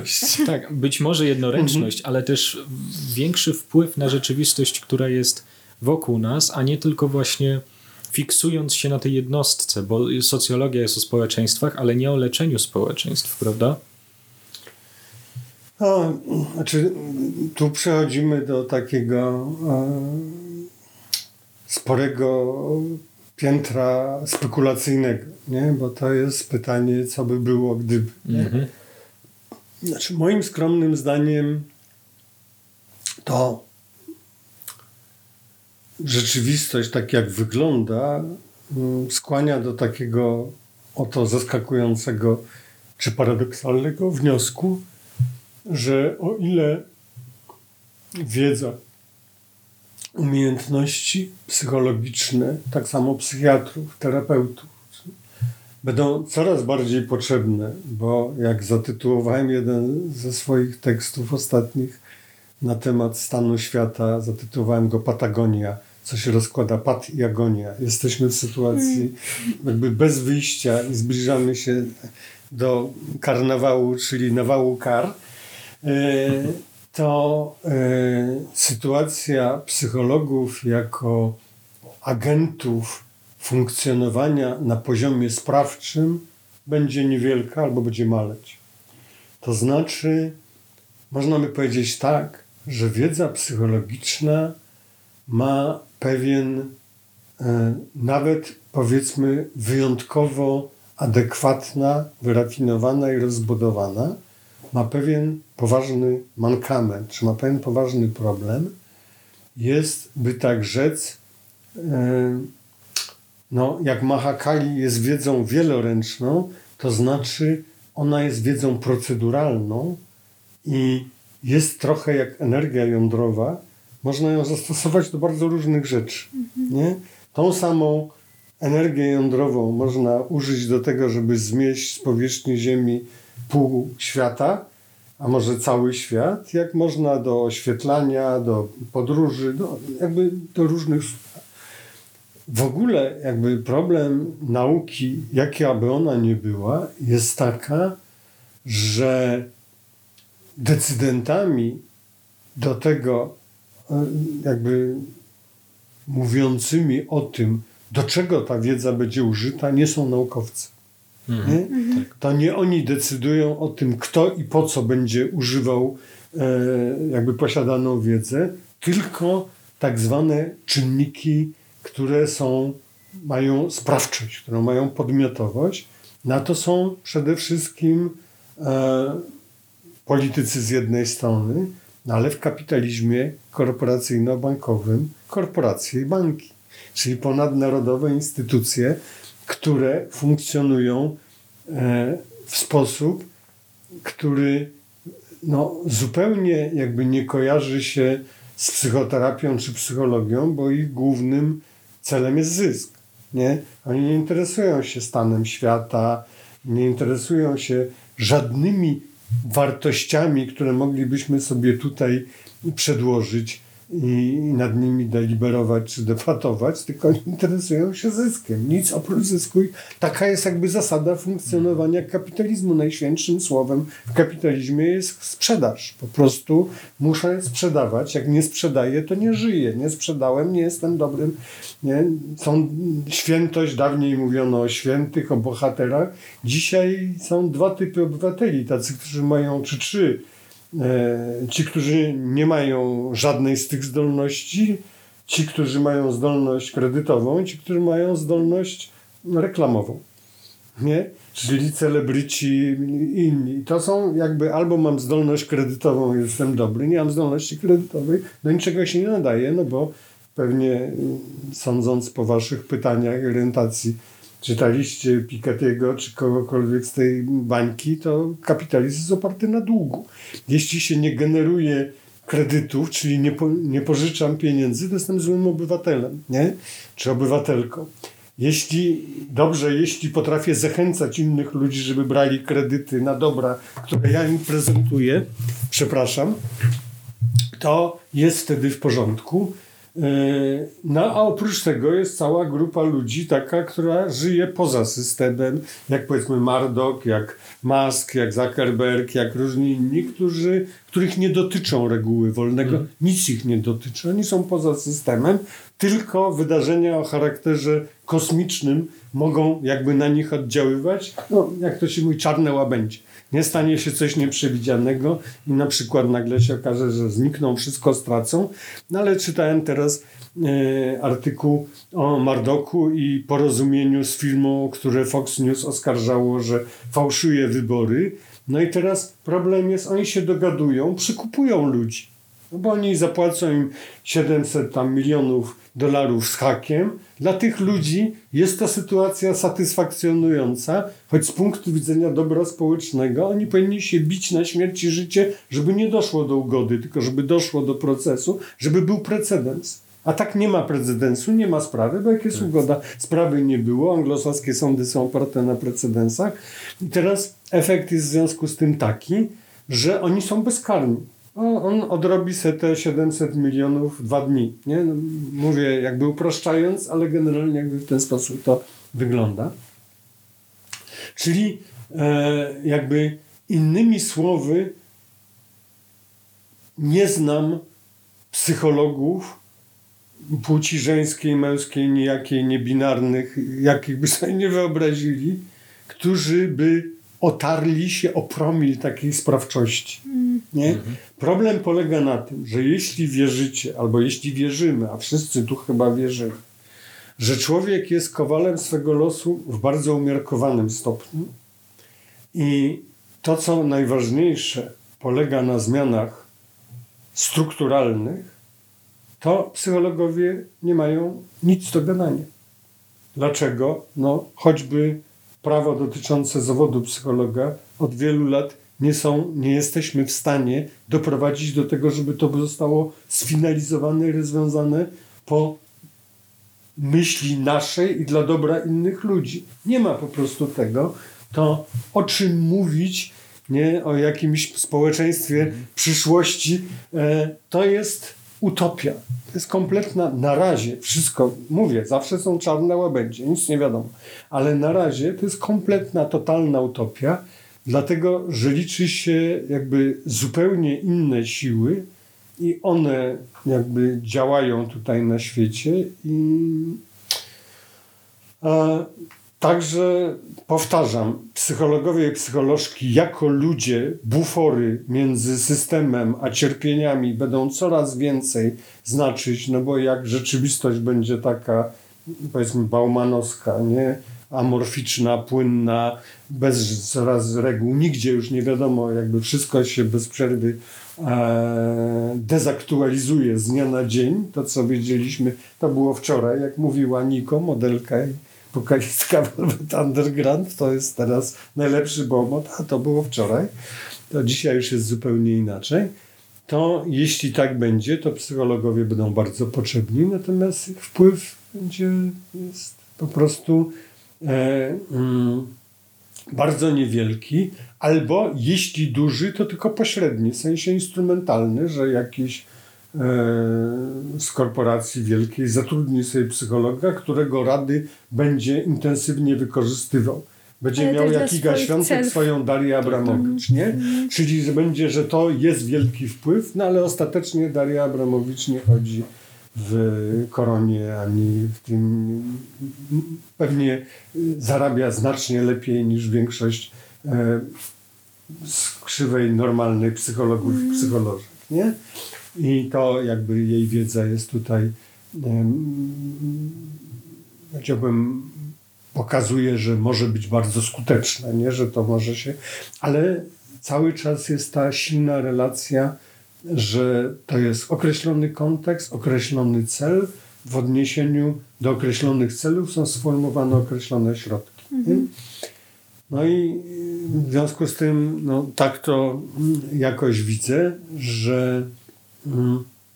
To jest w ogóle tak samo, e, powiedziałbym, z kulturą i sztuką. Nie? Ja bardzo uważam, że dla życia człowieka, e, dla jego dobrostanu, dla szczęścia nie ma nic ważniejszego niż sztuka.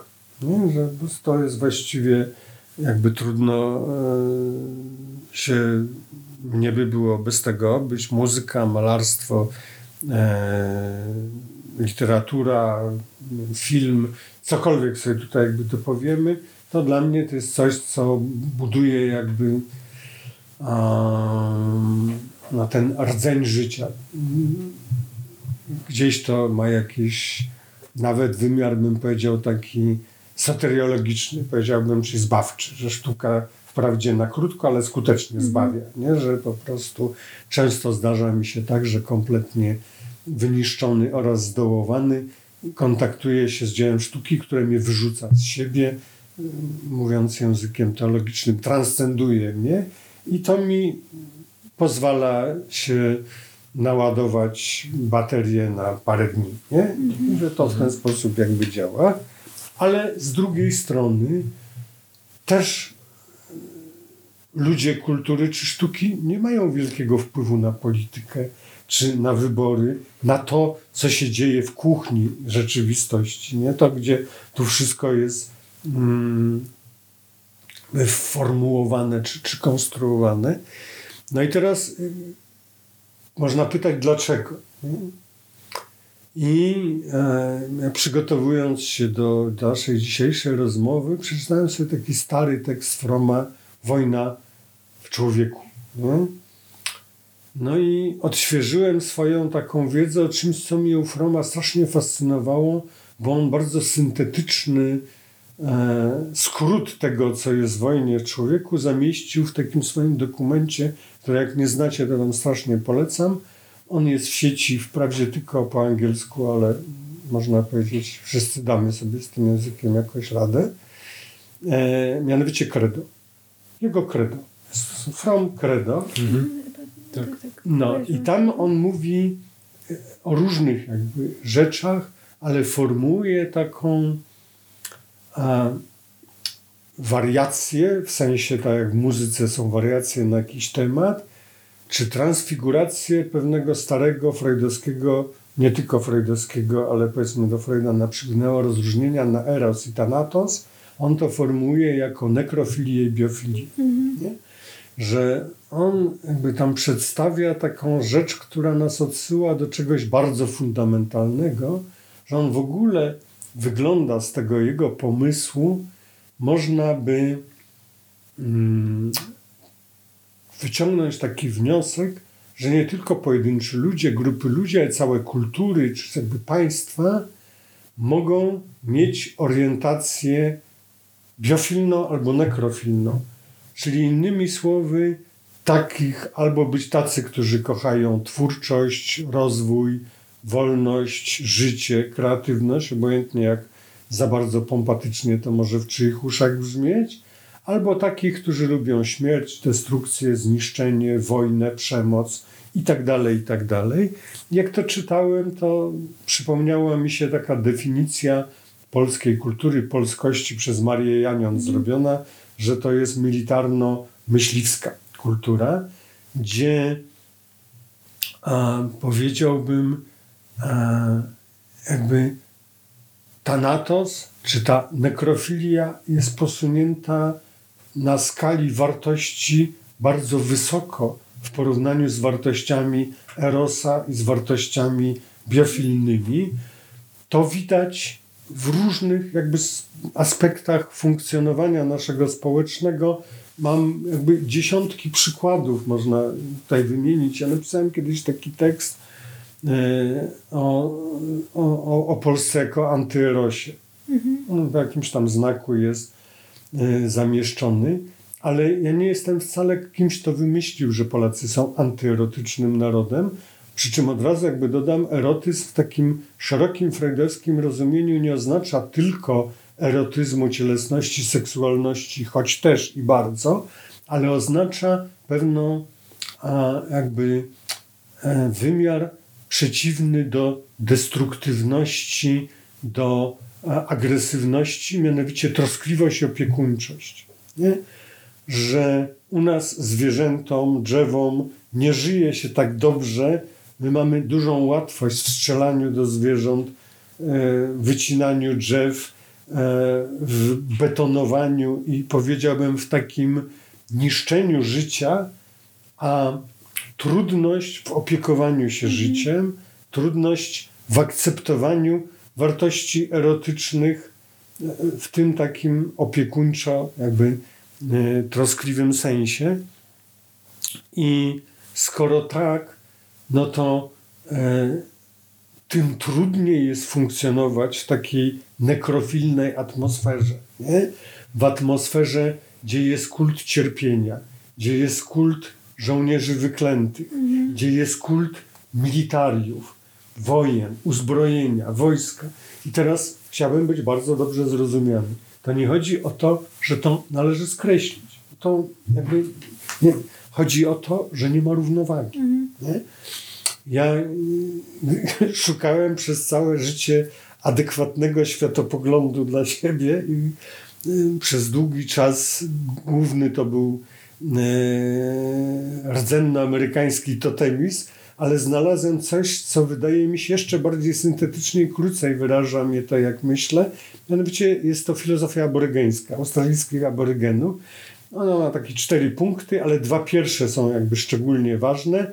E, to jest um, E, autonomia i równowaga. I ta autonomia mówi, e, każda istota ma swoje prawo i nie należy w nie ingerować. Czyli nie należy niczego jakby zmieniać. Jest dobrze jak jest. I teraz drugie, równowaga. E, żadna siła nie może przeważać nad innymi. Jeśli któraś to dalej siła ma tendencję do przeważania, należy ją ograniczyć. To jest symetria. Jeśli łamie symetrię, należy jej odpowiedzieć, ale nie za mocno, żeby ją zniszczyć. Mhm. Tylko cały czas jakby główną troską jest coś, co myślę rdzenne ludy z obserwacji i ludzie mądrzy też to jakby widzą, że przyroda na takim pozaludzkim poziomie jest, jak wszystko na to wskazuje, oparta na dążeniu do równowagi. Mhm. Indianie mówią, walking balance upon the Mother Earth. Nie? Mhm. I krocz w równowadze po Matce Ziemi, gdzie zasadą jest, żeby żadna siła nie zyskiwała przewagi. Natomiast Thanatos czy nekrofilia jest dążeniem do tego, żeby zwyciężył jeden. Mhm. Żeby była jedna siła, która dominuje wszystko. Ideałem nekrofila jest Mein Kampf Hitlera. Mhm. mhm. To jest po prostu świat jest postrzegany jako, jakby to ująć najlepiej, jako pole bitwy, gdzie mało znany fakt, że jedną z wymienionych w Mein Kampf powodów niechęci Hitlera do Żydów było to, że Żydzi spostrzegani byli jako naród, który nie chce się bić, który chce handlować, który chce negocjować, który chce się mieścić w różnych kulturach, który nie chce się jakby zdefiniować w totalnej opozycji do wszystkiego innego. A ideał hitlerowski jest ideałem, w którym jest to wielki turniej, e, mm, którym ostatecznie jeden zwycięży, opanuje całą przestrzeń życiową Lebensraum, a wszyscy inni będą mu podporządkowani. Nie?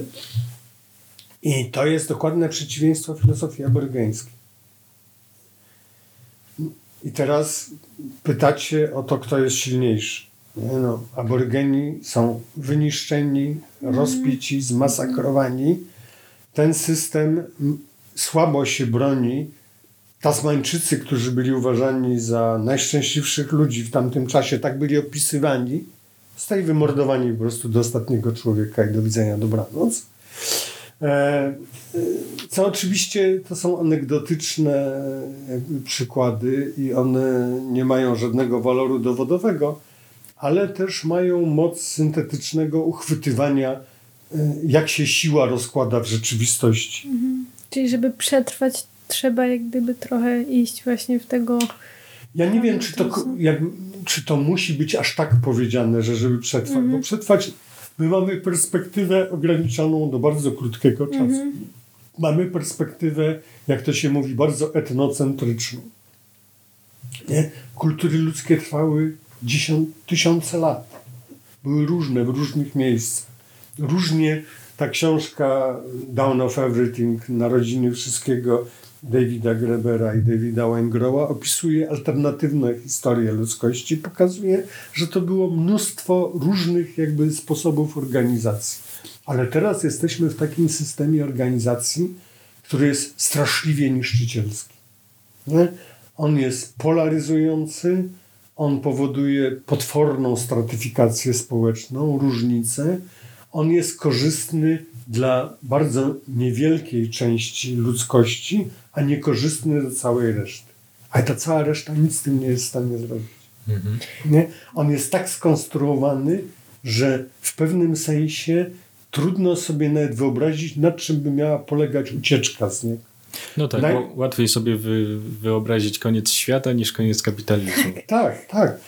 E, przy czym ja bym nawet tak mocno tego też nie stawiał. Ja bym powiedział raczej, że można sobie wyobrazić koniec kapitalizmu, e, natomiast trudno sobie wyobrazić, czym on miałby być zastąpiony. Mhm. Problemem nie jest y, wyobrazić sobie, że coś umrze, bo to, że nic nie trwa wiecznie, jak mówią buddyści, jest powszechnym doświadczeniem ludzkości. Rzym był wielkim, wspaniałym, w sensie budzącym grozę, choć niekoniecznie moralnym w takim sensie dla dobra swoich niewolników, działającym systemem, który upadł. Rzym upadł, Babilon upadł, Egipt upadł, Grecja upadła, wszystko upadnie, kapitalizm też upadnie, Wszy- wszystko to zniknie w pewnym momencie. Jest taka. E, wszyscy umrzemy. Jest, jest taka piosenka Flaming Lips, którą lubię. Z takiej, nie wiem czy znacie zespół Flaming Lips. Jest taki zespół, na to się mówi bubblegum acid, czyli taka psychodelia, ale taka z przymrużeniem oka. Jest taka płyta Yoshimi Battles Pink Robots, to jest z początku 2000 lat. E, e, czyli tam, nie pamiętam, 2002, 3, 4 jakoś, tak? Tam jest taka piosenka Do You Realize? I e, warto ją w ogóle posłuchać, bo to jest na takim rockowa, psychodeliczna, psychodeliczny rockowy kawałek, ale taki, bym powiedział, raczej skoczny i brzmiący e, optymistycznie. Natomiast słowa, pierwsze parę strof prowadzi do makabry zupełnej, bo to jest takie do you, do you realize you have most beautiful face? Do you realize we are floating in space? Do you realize the happiness makes you cry? Do you realize everyone you know someday will die? Nie? I to jest tak się zaczyna i to jest takie, mogę wam puścić, jak będziecie się zwijać, bo to po prostu robi genialne wrażenie na takiej zasadzie, że to jest cały, to są ludzie z Oklahomy, to jest taki zespół, który balansuje na takiej granicy tragiczność, komiczność. Nie? Że, I dobrze, dobrze jakby tym operuje. Więc wracając jakby do, do, do naszego, czy co sobie możemy wyobrazić ma koniec, a co nie, nie, nie, nie potrafimy sobie wyobrazić. Po prostu a, idąc za tym fromem i biofilnością i nekrofilnością, e, to co jest w tym pomyśle e, fajne dla mnie, to to, że on mówi, że nie ma w ogóle ludzi albo tylko biofilnych, albo tylko mi- nekrofilnych, tylko a, każdy z nas jest takim miksem. Nie? Cech, one się zresztą też mają tendencję do uruchamiania w pewnych sytuacjach. On, nekrofilia, mówi, pojawia się wtedy, kiedy ktoś nie może zrealizować swoich dążeń życiowych. Nie? To wtedy woli jakby po nas choćby potop zniszczyć wszystko, niż yy, jakby położyć się i leżeć w rozpaczy. Mm, I on mówi taką rzecz, która wydaje mi się no, dość sensowna, że wartością byłaby edukacja, żeby ludzie, którzy mają skłonności nekrofilne, mieli je świadomie, że sobie przynajmniej zdawali sprawę, nie? że na przykład na Polskę zadanie takie bojowe, to bym powiedział, że jest uświadomienie, że jesteśmy nieerotyczni i że jesteśmy kulturą, która ma dużo aprobowanych, afirmowanych cech kultury nekrofilnej. To zacząłem mówić, nie skończyłem. Nie ja to pierwszy zauważyłem, to Brzozowski w Legendzie Młodej Polskiej napisał, że polska kultura jest antyerotyczna.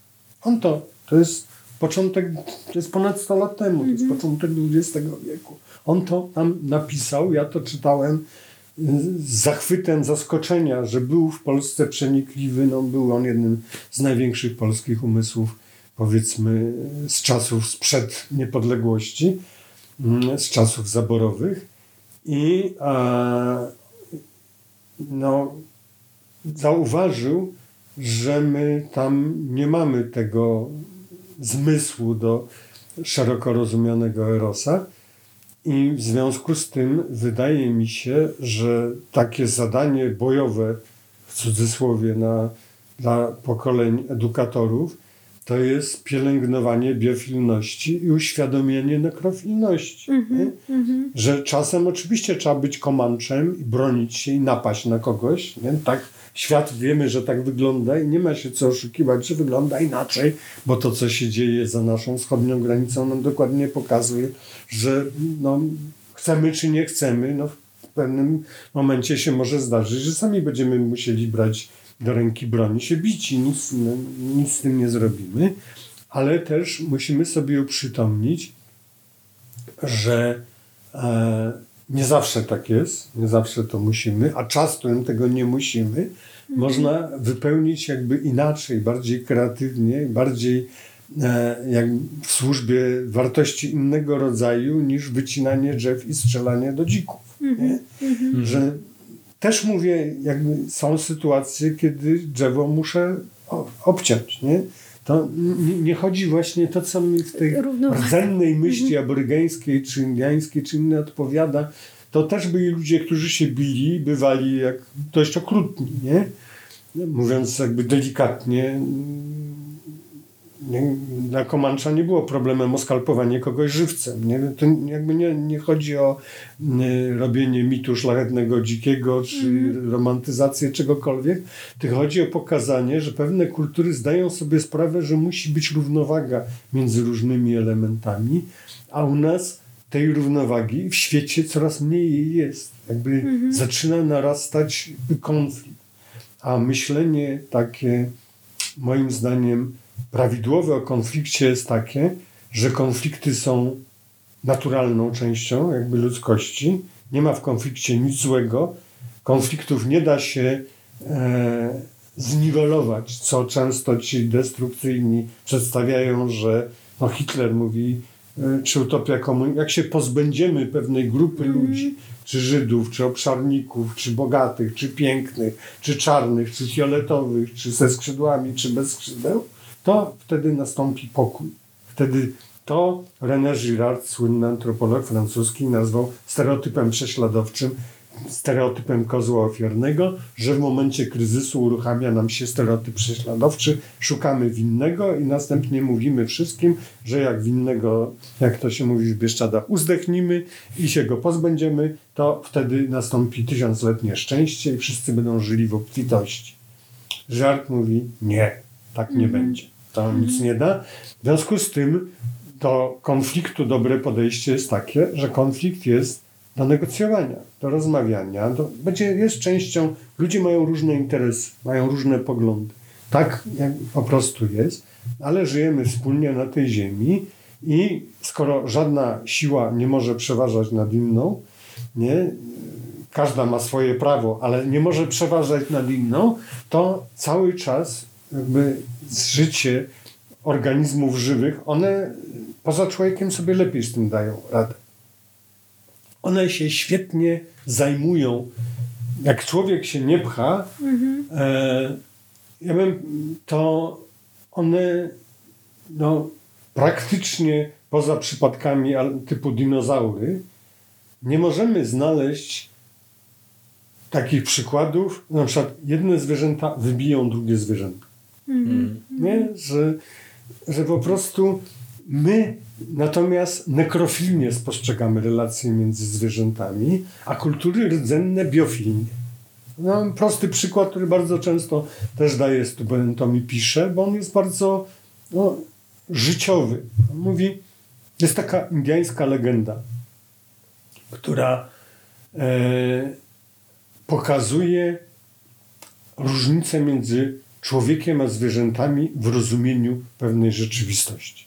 Otóż mianowicie Stwórca w pewnym momencie wzywa przedstawicieli ludzi, czyli tego plemienia, z którego ta legenda pochodzi, które w tym momencie jest nieistotne, choć oczywiście dla nich to ważne, i pyta, jak się wam podoba to wszystko, co dla was przygotowałem. Oni mówią, jest ekstra. Karibu, łapiki, te jelenie, na które oni polują, są świetne, ale jest za dużo wilków. bo wilki nam zjadają te.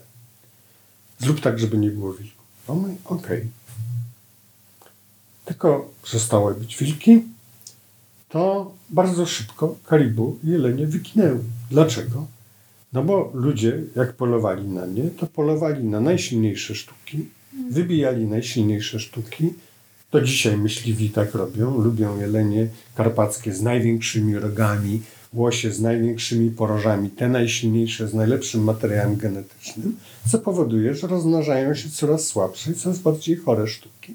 Jak się rozmnażają coraz bardziej słabsze i coraz bardziej chore sztuki, nie są w stanie przetrwać, w pewnym momencie giną. Przychodzą ci sami do stwórcy i mówią, co jest nie tak, dlaczego się wszystko popsuło. On mówi, bo wy nie umiecie dbać o jelenie. Dobrze dbać o jelenie umieją tylko wilki. Wilki dbają o jelenie w taki sposób, że silne wilki zabierają z tego świata słabe jelenie. A jelenie dbają o wilki w ten sposób, że silne jelenie nie pozwalają się zjeść słabym wilkom. I wtedy rozmnażają się silne jelenie i silne wilki. I one cały czas rosną i są w równowadze. Są znane takie przykłady, o których ja też często mówię, że jak dokonywano prób introdukcji na przykład muflonu w jakimś miejscu we Włoszech. I one się nie przyjmowały z roku na rok, nie, nie, nie dawały rady. I ktoś wpadł na pomysł dziki, rdzenny, aborygeńsko-indiański, dorzućmy im wilki. Dorzucili, od razu się przyjęły, bo wilki się umieją zaopiekować e, jeleniami, brudnica nieparka umie się zaopiekować drzewami, e, mrówki się umieją zaopiekować mszycami, mszyce mrówkami. To wszystko jest dobrze skonstruowane. Samo się skonstruowało, powiedzieliby ewolucjoniści, ludzie mający jakieś duchowe, powiedzieliby, że tak zostało skonstruowane przez coś, przez jakąś siłę. Nieważne, nie? Ważne jest, że człowiek jest z tego porządku wyłamany. Na Matrixie Mr. Smith mówi, jesteśmy jak wirus, wy ludzie, nie? Po prostu niszczycie wszystko.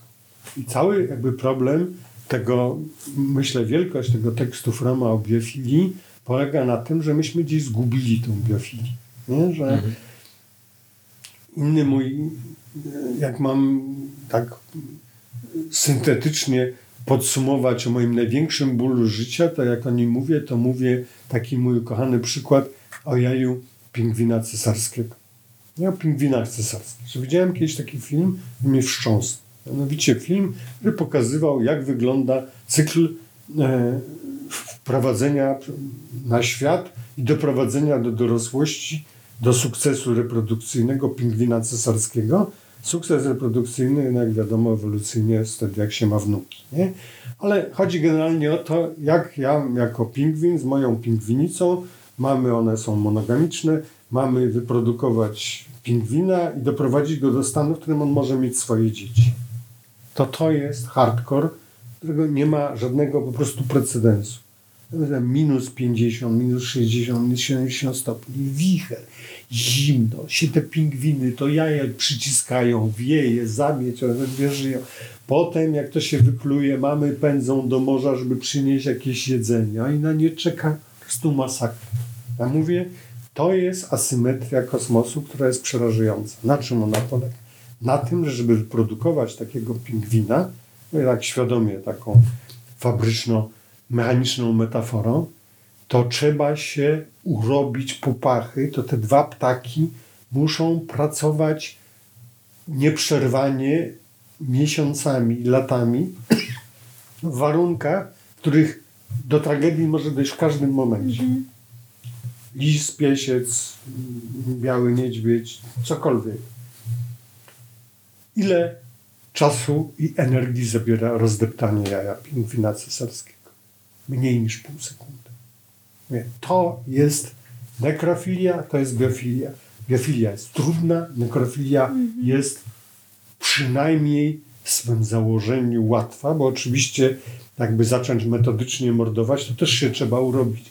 Ale chodzi o to, że jest to zupełnie inny typ zaangażowania, jest to zupełnie inny typ a, architektury psychicznej, jaką my sobie jakby tutaj konstruujemy.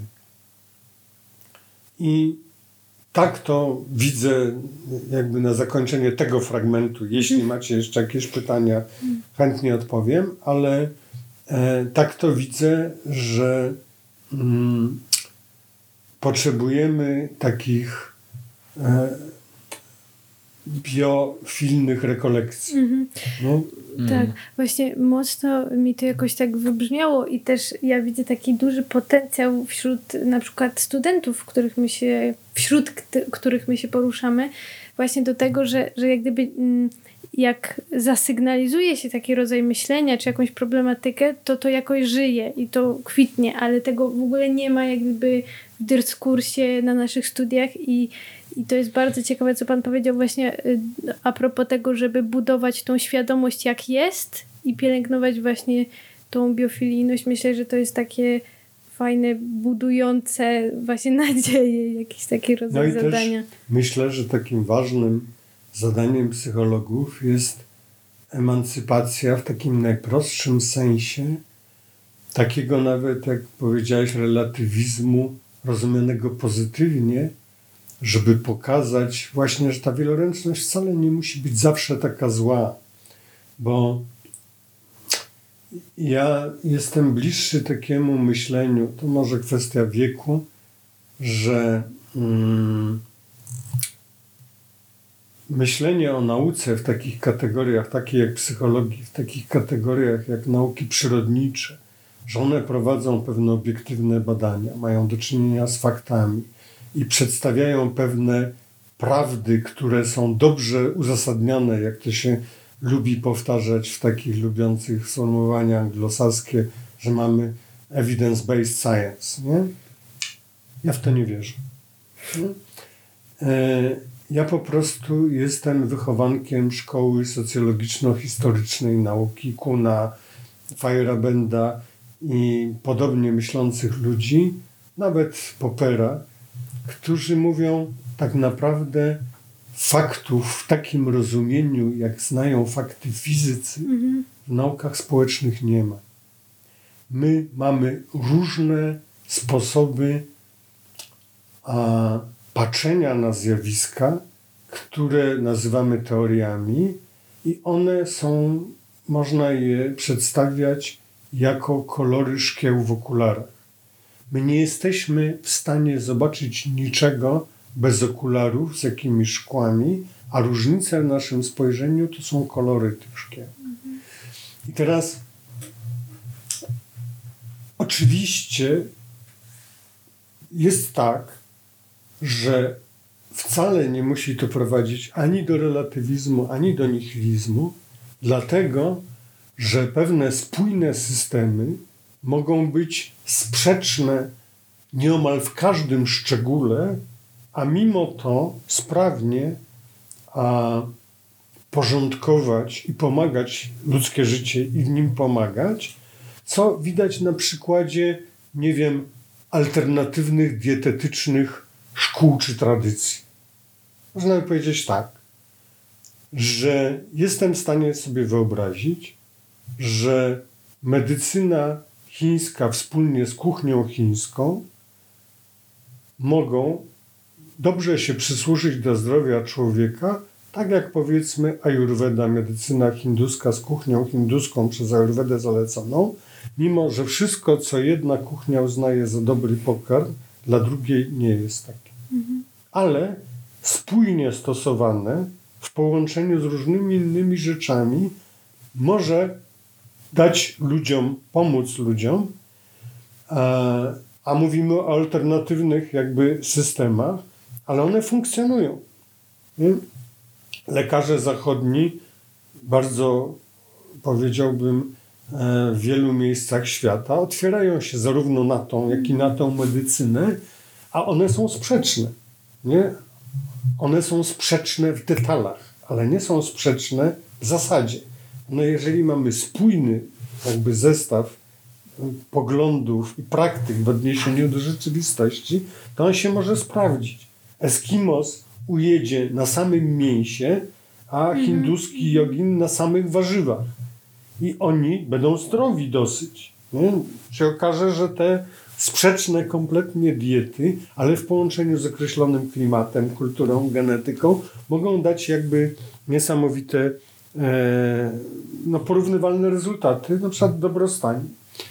Ja bym powiedział coś takiego na jakby zakończenie, że e, a propos tego relatywizmu i a propos tego, mm, jakby co psychologowie mogą powiedzieć. Nie tylko biofil, o biofilności trzeba nauczać czy mówić, ale miałem taką potężne doznanie, przeżycie, kiedy na jednym z wykładów w ramach pewnej dygresji powiedziałem coś, co jak zobaczyłem, zrobiło strasznie duże wrażenie ludziom przyniosło ogromną ulgę, choć było jakby dygresją, dotyczyło właśnie bycia kowalem własnego losu. Pojawiło się ten temat i ja mówię, że właściwie to jest trochę bez sensu mówić ludziom o czymś takim, zważywszy, że, mówię, nie wiem, nie chcę patować liczbami, bo to powiedzenie czy 80, czy 90%, czy 75%, ale powiedzmy to jakościowo, przytłaczająca większość tego, co zadecydowało o tym, kim jesteśmy teraz, w tym momencie, ty, ty, ja, zostało a, wypracowane i przesądzone bez naszej zgody, bez naszej wiedzy, bez naszego pytania. Nikt nas nie pytał ani a, czy w ogóle chcemy istnieć. Nikt nas nie pytał, czy w tym miejscu, a nie w innym. Czy jako ludzie, a nie jako na przykład nietoperze. Czy urodzić się w rodzinie albańskiej, afgańskiej, polskiej czy szwajcarskiej. W takim języku, z takimi rodzicami, w takim mieście, w takiej szkole. Myśmy na to nie mieli żadnego wpływu. Cały dyskurs o byciu kowalem własnego losu w związku z tym jest kompletną ściemą. Jeśli jeszcze, tak jak wierzy Ayurveda, jak wierzą politeiści psychologiczni jak Hillman, ale jak wierzy Lacan, mówi, nie ma podmiotu w liczbie pojedynczej. Podmiot to jest pierwsza osoba liczby mnogiej. Jesteśmy my. Bo tak naprawdę to bardzo trudno powiedzieć, jak ja mówię wam różne rzeczy, które z tych myśli to są moje, a które to są myśli wyczytane w książkach, przekazane mi często w opresyjnych sytuacjach przez rodziców, zastraszających mnie kolegów, koleżanki, różne Czyli innymi słowy, gdzieś tam a, okazuje się, że taka intuicja bardzo mocno w buddyzmie podkreślana, a dla współczesnego człowieka prawie takiego zajętego codziennością, zaangażowanego w rzeczywistość, prawie w ogóle niezrozumiała. Mianowicie, że tak naprawdę nie istniejemy, nas nie ma. Mhm. Jest suniata, pustka, to znaczy żaden przedmiot nie ma samodzielnego, niezależnego istnienia. Ani mówią o bezjaźniowość, bez, nie, nie, niesubstancjalność, bezjaźniowość. No ale powiedzmy, gdybyśmy to machnęli ręką na to, że tam Polacy lubimy się popisywać znajomością terminologii, sprowadzili do sedna, co to jakby mówi, to mówi, że to, co my bierzemy za pewien trwały by podmiot za to, że my jesteśmy, ja jestem taki, jaki jestem i tak dalej, jest w istocie wynikiem złożenia się drobnych, zgodnie z meteorologiczną teorią skrzydeł motyla, niezliczonej ilości czynników, które działały w czasie i przestrzeni przez niewyobrażalne przestrzenie i niewyobrażalny czas. No bo te nasze kody genetyczne, które nas ukształtowały, no to one miliony lat były przekazywane. Nie? No. I teraz ktoś mówi, ja jestem taki albo ja jestem inny. To w świetle tego, co powiedziałem, to jest tylko wzruszenie ramion. Oczywiście, że jesteś jaki, ale to, że jesteś taki, jest w ogromnej mierze czegoś, wynikiem czego co my musimy nazwać za pomocą języka naszej tradycji naukowej kultury słowem przypadek. Mhm. Nie? To przypadek zadecydował. Ludzie przeceniają swój udział w swoim życiu, w, w różnych jakby sytuacjach. Jak się bez uprzedzeń i wnikliwie przejrzy swojemu życiu, to zobaczy, że często e, to, że podłubałem w nosie, pomyślałem sobie, a pójdę tam, zadecydowało o całym ciągu wydarzeń. Ja w moim życiu mam mnóstwo takich przypadków, kiedy bardzo ważnych ludzi poznałem na ulicy, nie? a nie musiałem iść tą wtedy.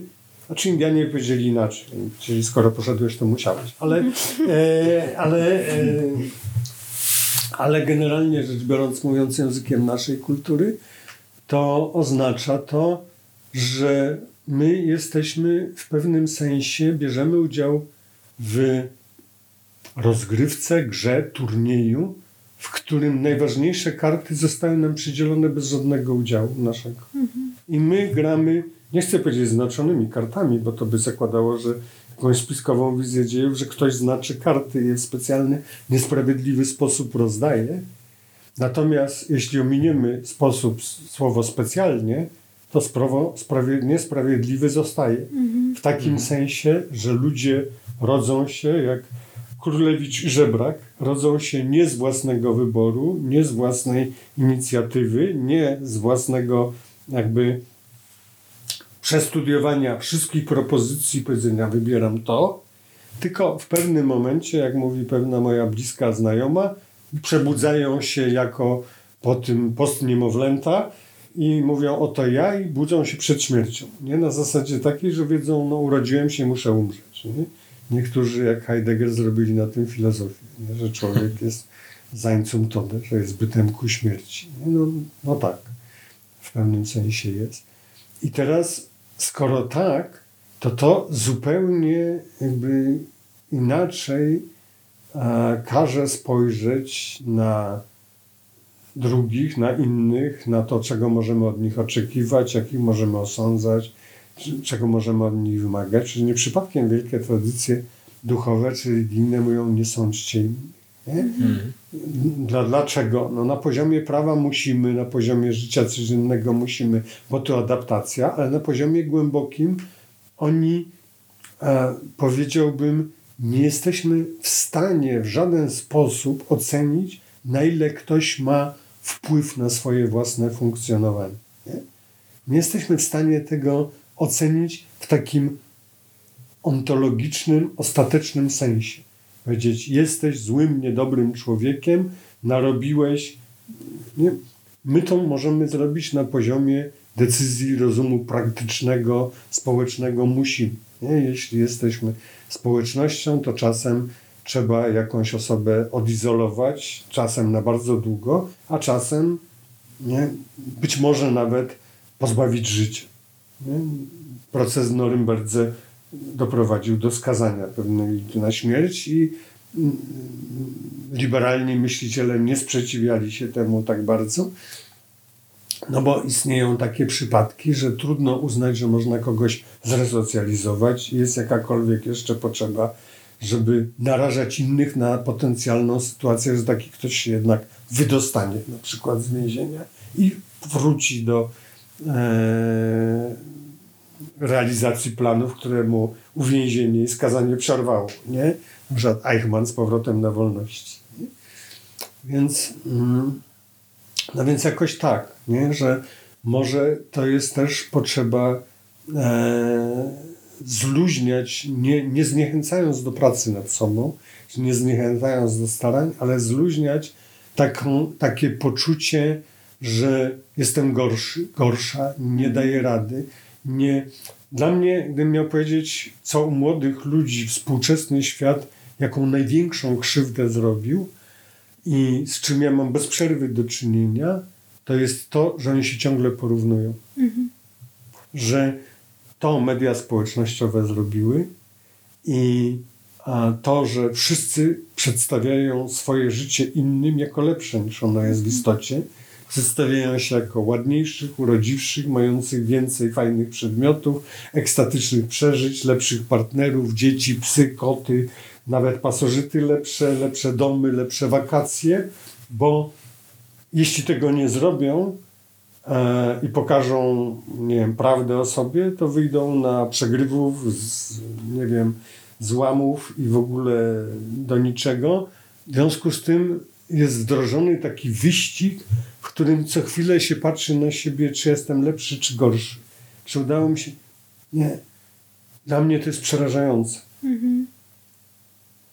jak mam, wystarczy, że się zbliżę z jakąś osobą e,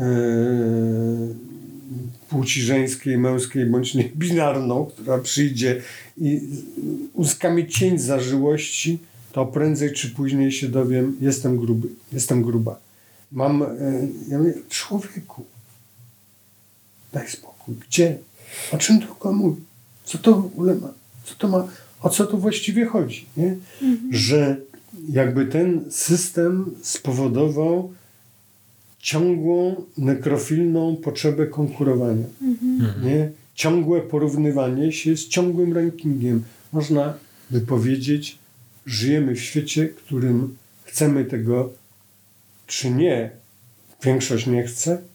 Dalej Biblią jest Mein Kampf. Mhm. Czyli, że musimy, musi wygrać. Musi mhm. być ktoś najlepszy. Nie może być tak, że powiemy, nie interesuje mnie bycie najlepszy. Nie, ja jestem, ja się śmieję, mówię, ja jestem samcem omega. e, że e, nie, interpretacja będzie zawsze taka, aha, bo znaczy, że nie jesteś silny, jesteś słaby. Nie? Czyli nie stać się na zmierzenie się w pojedynku i ostatecznie musi być Lewandowski, musi być Jan Paweł II, musi być e, numer jeden na listach przebojów, 100 najbogatszych Forbesa, najpiękniejsze kobiety na świecie, najprzystojniejsi mężczyźni, najlepsi naukowcy, najlepsi artyści, 200 najlepszych artystek. Ja myślisz, to na tym ma życie polegać? Czy mnie potrzebne jest do szczęścia e, wiedza o tym, kto jest najbogatszy?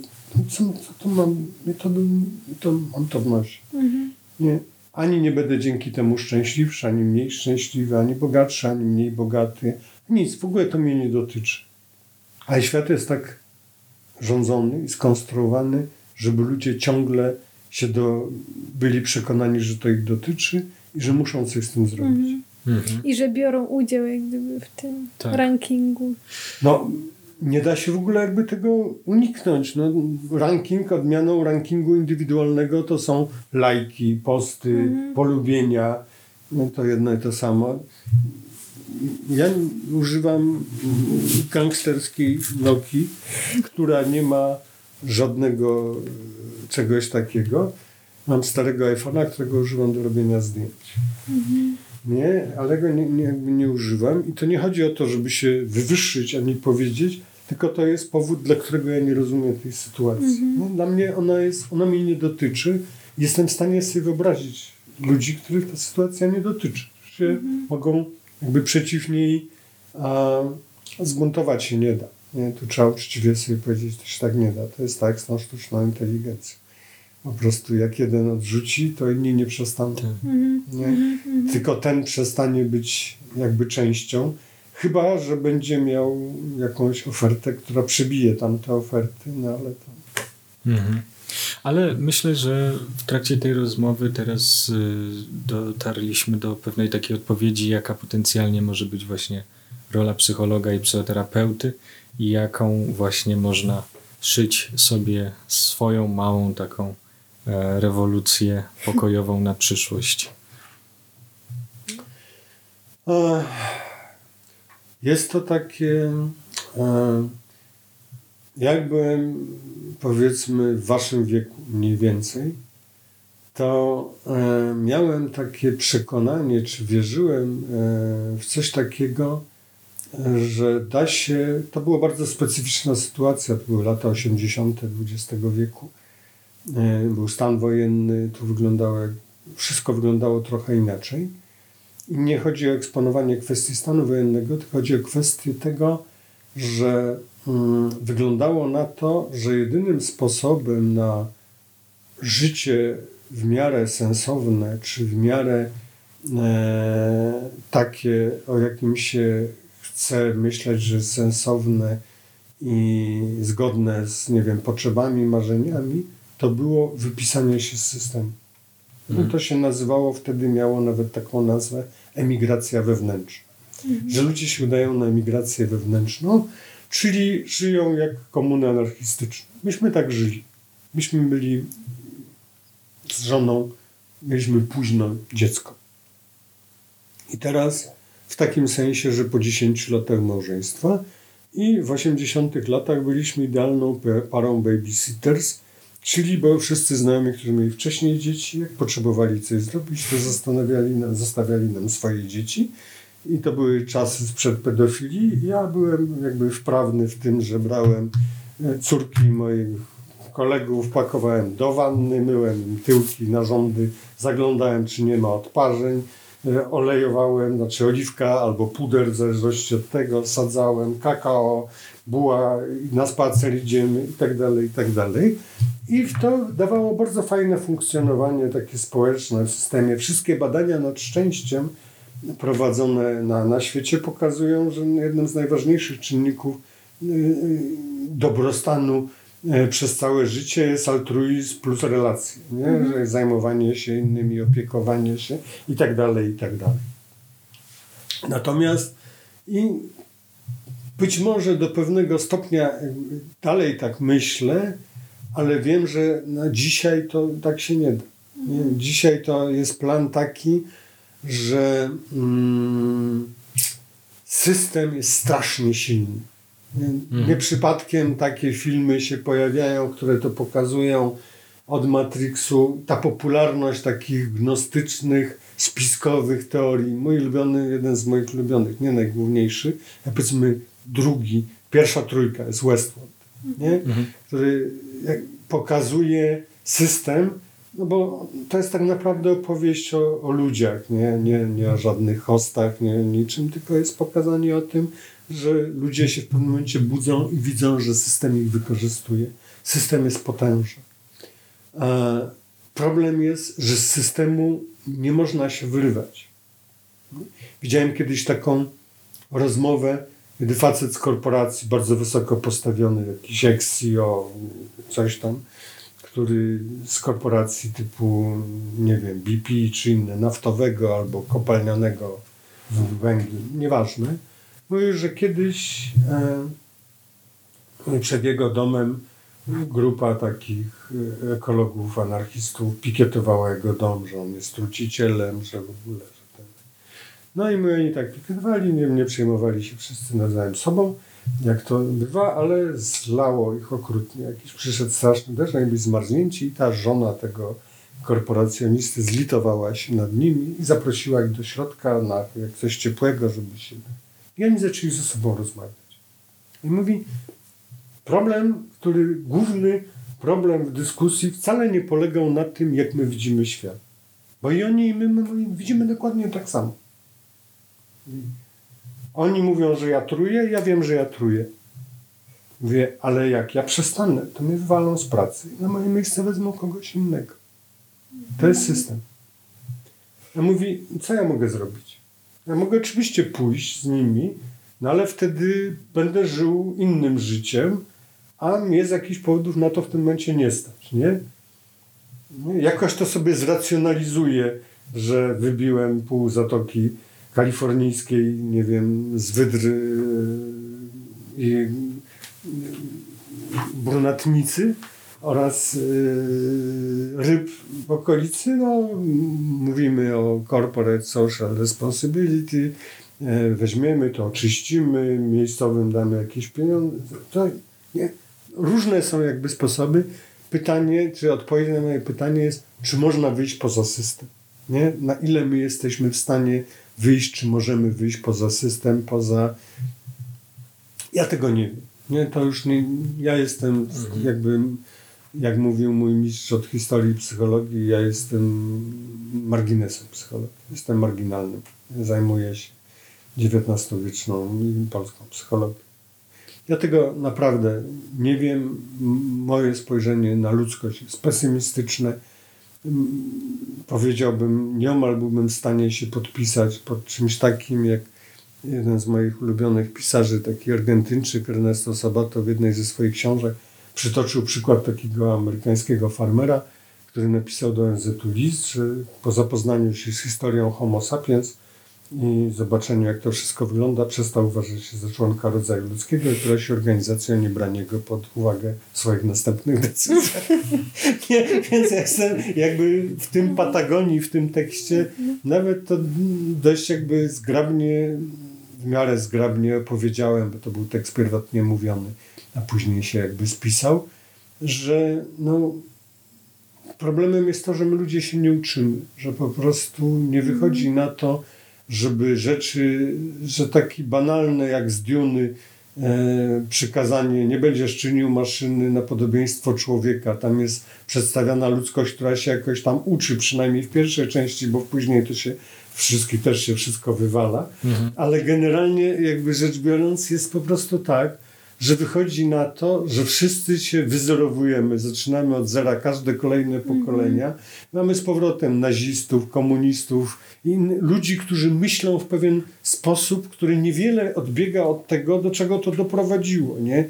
Tu Kołyma, tu Auschwitz, że jakby wszyscy wygląda na to, że chcą jakby powtórzyć e, różne rzeczy i no, no, no okej, okay, no, ale jeżeli to tak ma być, a energii jest coraz więcej możliwej, dostępnej, zasobów coraz mniej, no to skończy się to katastrofą. Nie? No, idziemy na zderzenie czołowe z Matką Ziemią. Nie? No i tyle. Mm -hmm. Tak to jakoś widzę. Chciałbym inaczej, chciałbym jakby powiedzieć weselej, chciałbym jak mm, być jak ta jest taki jeden z seriali, z takich filmów Lyncha, który prawie nikt nie zna. Ja jestem strasznym fanem Lyncha. To jest mój, myślę, ulubiony reżyser, a trzecią serię Twin Peaks uważał za największy film na Ziemi. 18 godzin mógłbym oglądać bez przerwy tego filmu. Ale on ma spory talent komediowy i zrobił w swoim czasie taki sześciodcinkowy serial. Po pół godziny on jest praktycznie nie do znalezienia. Nazywa się On na antenie. Króliki? E, Ludzie przybrani za króliki? Nie, e, tam jest, e, to jest o początkach telewizji na żywo. Mhm. Jest o braciach Zablotnik, z dwóch braci Zablotnik, z Żydów z Europy Wschodniej, robi telewizję na żywo i każdy odcinek z tych, to w trzy godziny się ogląda wszystko, ma taką samą konstrukcję. Zaczyna się, że przez pierwszą połowę odcinka przygotowują, jak to będzie wyglądać. Wszystko będzie na żywo. Reklamy na żywo, e, różne akcje. Tam jest główna taka atrakcja, e, główny jakby bohater, taki męski heros, który zarządza tam wszystkim. Oni to przygotowują na takiej zasadzie, że na przykład jak ma być reklamowany dla psów jedzenie, na pies nie chce tego jeść, no to w wyrafinowany sposób sznurek taki niewidoczny przez szyję psa, przez dziurę w misce, żeby go pociągać, żeby on mógł jakby oglądać. No i to wszystko jakby w ten sposób przez pierwszą część się dzieje. Jest tam taka przedstawiona jak w latach 50., bo to lata 50., taka synonim takiej kompletnej kretynki. Śliczna, platynowa blondynka w różowych sweterkach, ze spódnicy na tym, która się uśmiecha i wygląda na kompletną debilkę. I potem druga połowa filmu to jest pokazana kompletna katastrofa tego wszystkiego. Totalna, po prostu pies wypada i się wiesza, nie na tym sznurku i to jest najdelikatniejsza. Bracia Zablotniks mają hotline, taki ogień, wrzeszczą co się dzieje i wkracza ta blondynka i ratuje sytuację. Każdy z tych sześciu odcinków polega, ona wkracza, bierze dzieci, śpiewają piosenkę i widzowie, którzy już odchodzili, nagle wracają szczęśliwi, że tak jest dobrze. Za każdym razem ona jest z Chrystusem, zbawczynią tego wszystkiego, a ci główni spece tam polegają jako, że wszystko, co wymyślili, okazało się katastrofą, bo dekoracje się walą. Ja widziałem to tylko na azjatyckich jeszcze jakiś tych jest potworny, to jest z 90 lat w potwornie fatalnej rozdzielczości. Lynch to tylko wymyślił, to reżyserowali tam różni ludzie, ale tam jego poczucie humoru jest takie, no powiedziałbym, mm. dość drastyczne, makabryczne, momentami. No i, i, no i ja jakoś to tak widzę, że po prostu my ludzie nawymyślamy, nawymyślamy, mm. a potem następuje totalna katastrofa tysiące różnych pomysłów, jak na przykład zrezygnować z ideologii. Najgorszą rzeczą jest, prywatnie dla mnie najgorszą rzeczą jest, że ludzie chcą jedni zmieniać życie innych. Mm -hmm. Że mówić, co mają robić, żeby im było dobrze. Znowu ta aborygeńska, każda istota ma swoje prawa i nie należy nie ingerować, nie należy zmienić. Ślimak chodzi, może dla geparda to jest zły sposób na poruszanie się, ale dla ślimaka jest dobry. Mrówka jest taka, ten jest taki. To rośnie w ten Nie ma co się do tego mieszać. Oni wiedzą dobrze, jak to zrobić. I to mi też przeszkadzało, no ale tego się nie da. Ja w 90 latach myślałem, że ludzie nie będą palić papierosów, nie będzie antysemityzmu, nie będzie rasizmu, nie będzie... Sobie myślę, jakim durniem że byłem, nie? Teraz może nie jestem wiele mądrzejszy, ale pewne rzeczy widzę jaskrawo, nie? Na starość się dziadzieje, więc jest lubieżnym dziadem i, że tak powiem, e, ma się kretyńskie poglądy oraz się usiłuje pouczać innych oraz się bredzi. W związku z tym staram się pilnować tego momentu, kiedy dochodzi do tego, że e, mówię po raz dziesiąty to samo, ale też się nie da tego upilnować, więc są różne jakby ograniczniki też naturalne w człowieka wpędzone. Więc naprawdę widzę to źle, a jedyną rzeczą, jaką e, mogę zaproponować ludziom jako taki e, old man's planning, mhm. to jest e, to, co starożytni mieli wypisane na notice auton. Poznaj samego siebie, zobacz co chcesz, kim jesteś, taki jaki jesteś, tak ukształtowany, jakie są twoje marzenia, czego pragniesz i staraj się jakby zrobić to, jakim zwierzęciem jesteś. To taki totemizm prostacki, ale to jest jedyne jakby e, to można postępować zgodnie z badaniami, można postępować zgodnie z tym, że dobrze mieć relacje, dobrze być altruistą, no ale jak ktoś jest Aspergerem i ma topowe zapalenie skóry, to źle mu nie będzie tak chętny do relacji. W związku z tym każdy jest innym Totemizm mnie nauczył, każde zwierzę jest inne. Każdy mhm. człowiek jest innym zwierzęciem i w żaden sposób nie da się skłonić do współpracy e, rekina arktycznego, który żyje 300 lat z jętką jednodniówką. To są mhm. zupełnie inne typy energii, inne typy funkcjonowania, inne typy orientacji. Współbyć, współistnieć można i należy, należy próbować, ale co chwilę widzimy, że co ktoś albo to samolotami, bombami, albo manifestacjami innymi mówi, tych wygonić, to nie takich, Polska dla tych, dla tych, dla takich, nie tacy, ten niedobrze, czego co oni sobie myśli, jak ona wygląda, jak ona się ubrała. Wpadka modowa, ten wygląda, co on powiedział, kretyn, idiota, ten debil. Boże. Nie? Mm -hmm. No tak. Masz y, jakiś pomysł na podsumowanie, Marta, tego? Właśnie zastanawiam się, tak dosyć taki ciężki kaliber. No, e, chcieliście. Tak, tak. No tak, no jest to, jest tak. to bez wątpienia ciężki kaliber, ale mm, mówi się, że ma nadzieja matką głupich, tak, i może właśnie e, za tą e, powiedzmy szczerą i prawdziwą głupotą z, powinniśmy po prostu, tak jak ta blondynka, e, pojawić się i po prostu swoją e, taką szczerą naiwnością e, po prostu obnażyć moje Obna e, mroczne, archonskie e, dręczenie. Nie, bardziej, bardziej myślę o Nekrofilne, no bo nie, no można no powiedzieć, tak. że w pewnym sensie e, wiele tych moich argumentów miało nekrofilny charakter, nie?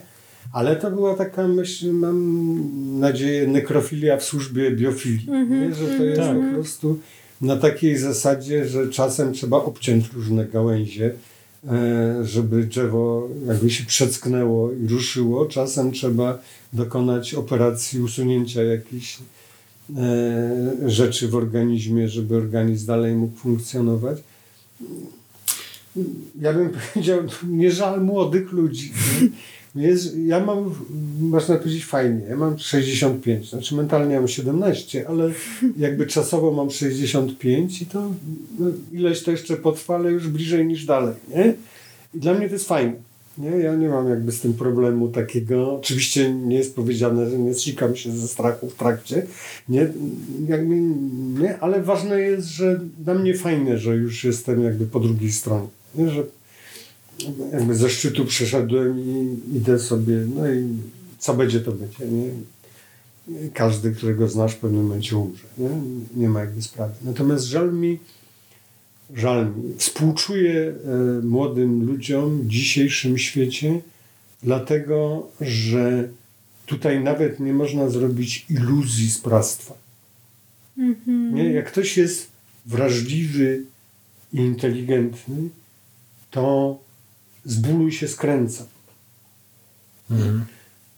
Działać, czy, czy należy działać? Oczywiście, że należy działać, no bo oczywiście należy bronić tego, co jest ważne. Dlatego mówię, gnotis auton, poznaj kim jesteś. Jeśli dla Ciebie ważne są drzewa i zwierzęta, to broń ich na śmierć i życie, bo warto poświęcić temu życie bardziej, niż temu, żeby deptać zwierzęta i ścinać drzewa. Nie? Jeśli ten... Zakładam, że powiedzmy mówię do ludzi, którzy raczej odnajdą w sobie coś fajnego. To też jest iluzja, nie wiem, bo są tacy, którzy mówią, ja najbardziej lubię strzelać do innych i e, będzie broń i będziemy się bić. No są tacy ludzie, nie? Ludzie są, jakby to powiedzieć, no bardzo różni. Profesor Barbara Skarga mówiła, człowiek to nie jest piękne zwierzę.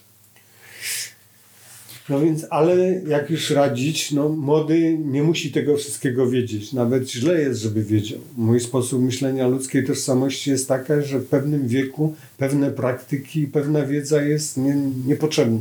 Po prostu jest niedobra. Nie? Że nie można e, jakby zęby mleczne należy się pozbyć, ale zębów tamtych nie należy jakby wyrywać. Nie, że są różne okresy. Jak Jaś ma 7 lat, to uważa, że Małgosia jest głupia i w ogóle bez sensu, a Małgosia uważa, że Jaś jest hamem i tylko by się był. A jak mają 14 lat, to nagle zaczynają się sobie podobać. Nie? Człowiek się cały czas zmienia. To, co w jednym momencie było nie do przyjęcia, później się okaże, że jest jakby zupełnie inne. Więc też sobie po prostu wyobrażam, że tak jak we wtajemniczeniach różnego rodzaju sztukach walki, czy w duchowych wtajemniczeniach, po prostu na pewnym etapie trzeba się nauczyć pewnych rzeczy i funkcjonować w taki sposób, w którym jeszcze nie wie się o rzeczach, które nastąpią później, no bo inaczej no to jest tak jak odsłonić całą rozgrywkę siedmiolatkowi i powiedzieć, słuchaj, twoja mamusia umrze i nigdy jej więcej nie zobaczysz, twój tatuś umrze i też go nigdy nie zobaczysz, ty też umrzesz, E, na pewno wszystkich, których kochasz zranisz, taka jest prawda, będziesz yy, oraz ci, których bardzo ufasz i lubisz, porzucą cię w pewnym momencie i teraz baw się dobrze. Nie? Tak nie zrobimy. Nie? Mówią, prawda was wyzwoli. Nietzsche mówi, prawda was zabije. Nie, nie mówimy dziecku yy, choremu na białaczkę, że ni- umrze i nigdy nie zobaczy swojej mamusi, bo to wszystkie o życiu wiecznym opowieści są iluzje kretynów. Nie? No, po prostu okazuje się, że to jest bardzo subtelny taniec, bardzo subtelna y, sztuka. I teraz może jest po prostu tak jak u Eklezjastesa, nie? że jest czas na to, jest czas na to, jest czas wiary, jest czas niewiary, jest czas zaangażowania się, jest czas odosobnienia. I to jest też może taki, bym powiedział, ostrzeżenie dla was ostateczne. Nie powinniście do starych przychodzić, powiedz. Starych trzeba zlikwidować. To jest, ja, moje zdanie, jest czas detronizować tych wszystkich, bo rządzą właśnie wstrętni starcy. Nie takie staruchy, które nekrofilne, którym już nie zależy na życiu, na niczym nie zależy. Teraz oczywiście też wiek nie jest rozstrzygnięciem jedno jakby znacznym, który mówi młody zawsze ma rację, kobieta jest zawsze feministką, e, mężczyzna jest zawsze przemocowy. Tak nie ma. Nie? Rzeczywistość jest, no mówiłeś, to zależy. Tak, no niestety to zależy jest pogardzane, ale to zależy jest jednym z najbardziej syntetycznych uchwyceń podstawowego wglądu w rzeczywistość, mianowicie mówiącego o tym, że proste odpowiedzi są nieprawdą. I Tyle. Nie, że e, ludzie z, z mediów, z TVN-u, z innych chcieliby, proszę powiedzieć, co psychologia mówi o osobowości. Najlepiej w 15 sekund. Nie? Tak by chcieli, wszyscy by tak chcieli. A tak nie, nie da się. Po prostu tak nie. Mhm. Dobrze, to myślę, że bardzo dziękujemy panu Tak. za tą rozmowę. Myślimy, że amen. Tak. Dziękuję. Też wam dziękuję. Daliście mi do wiwatu.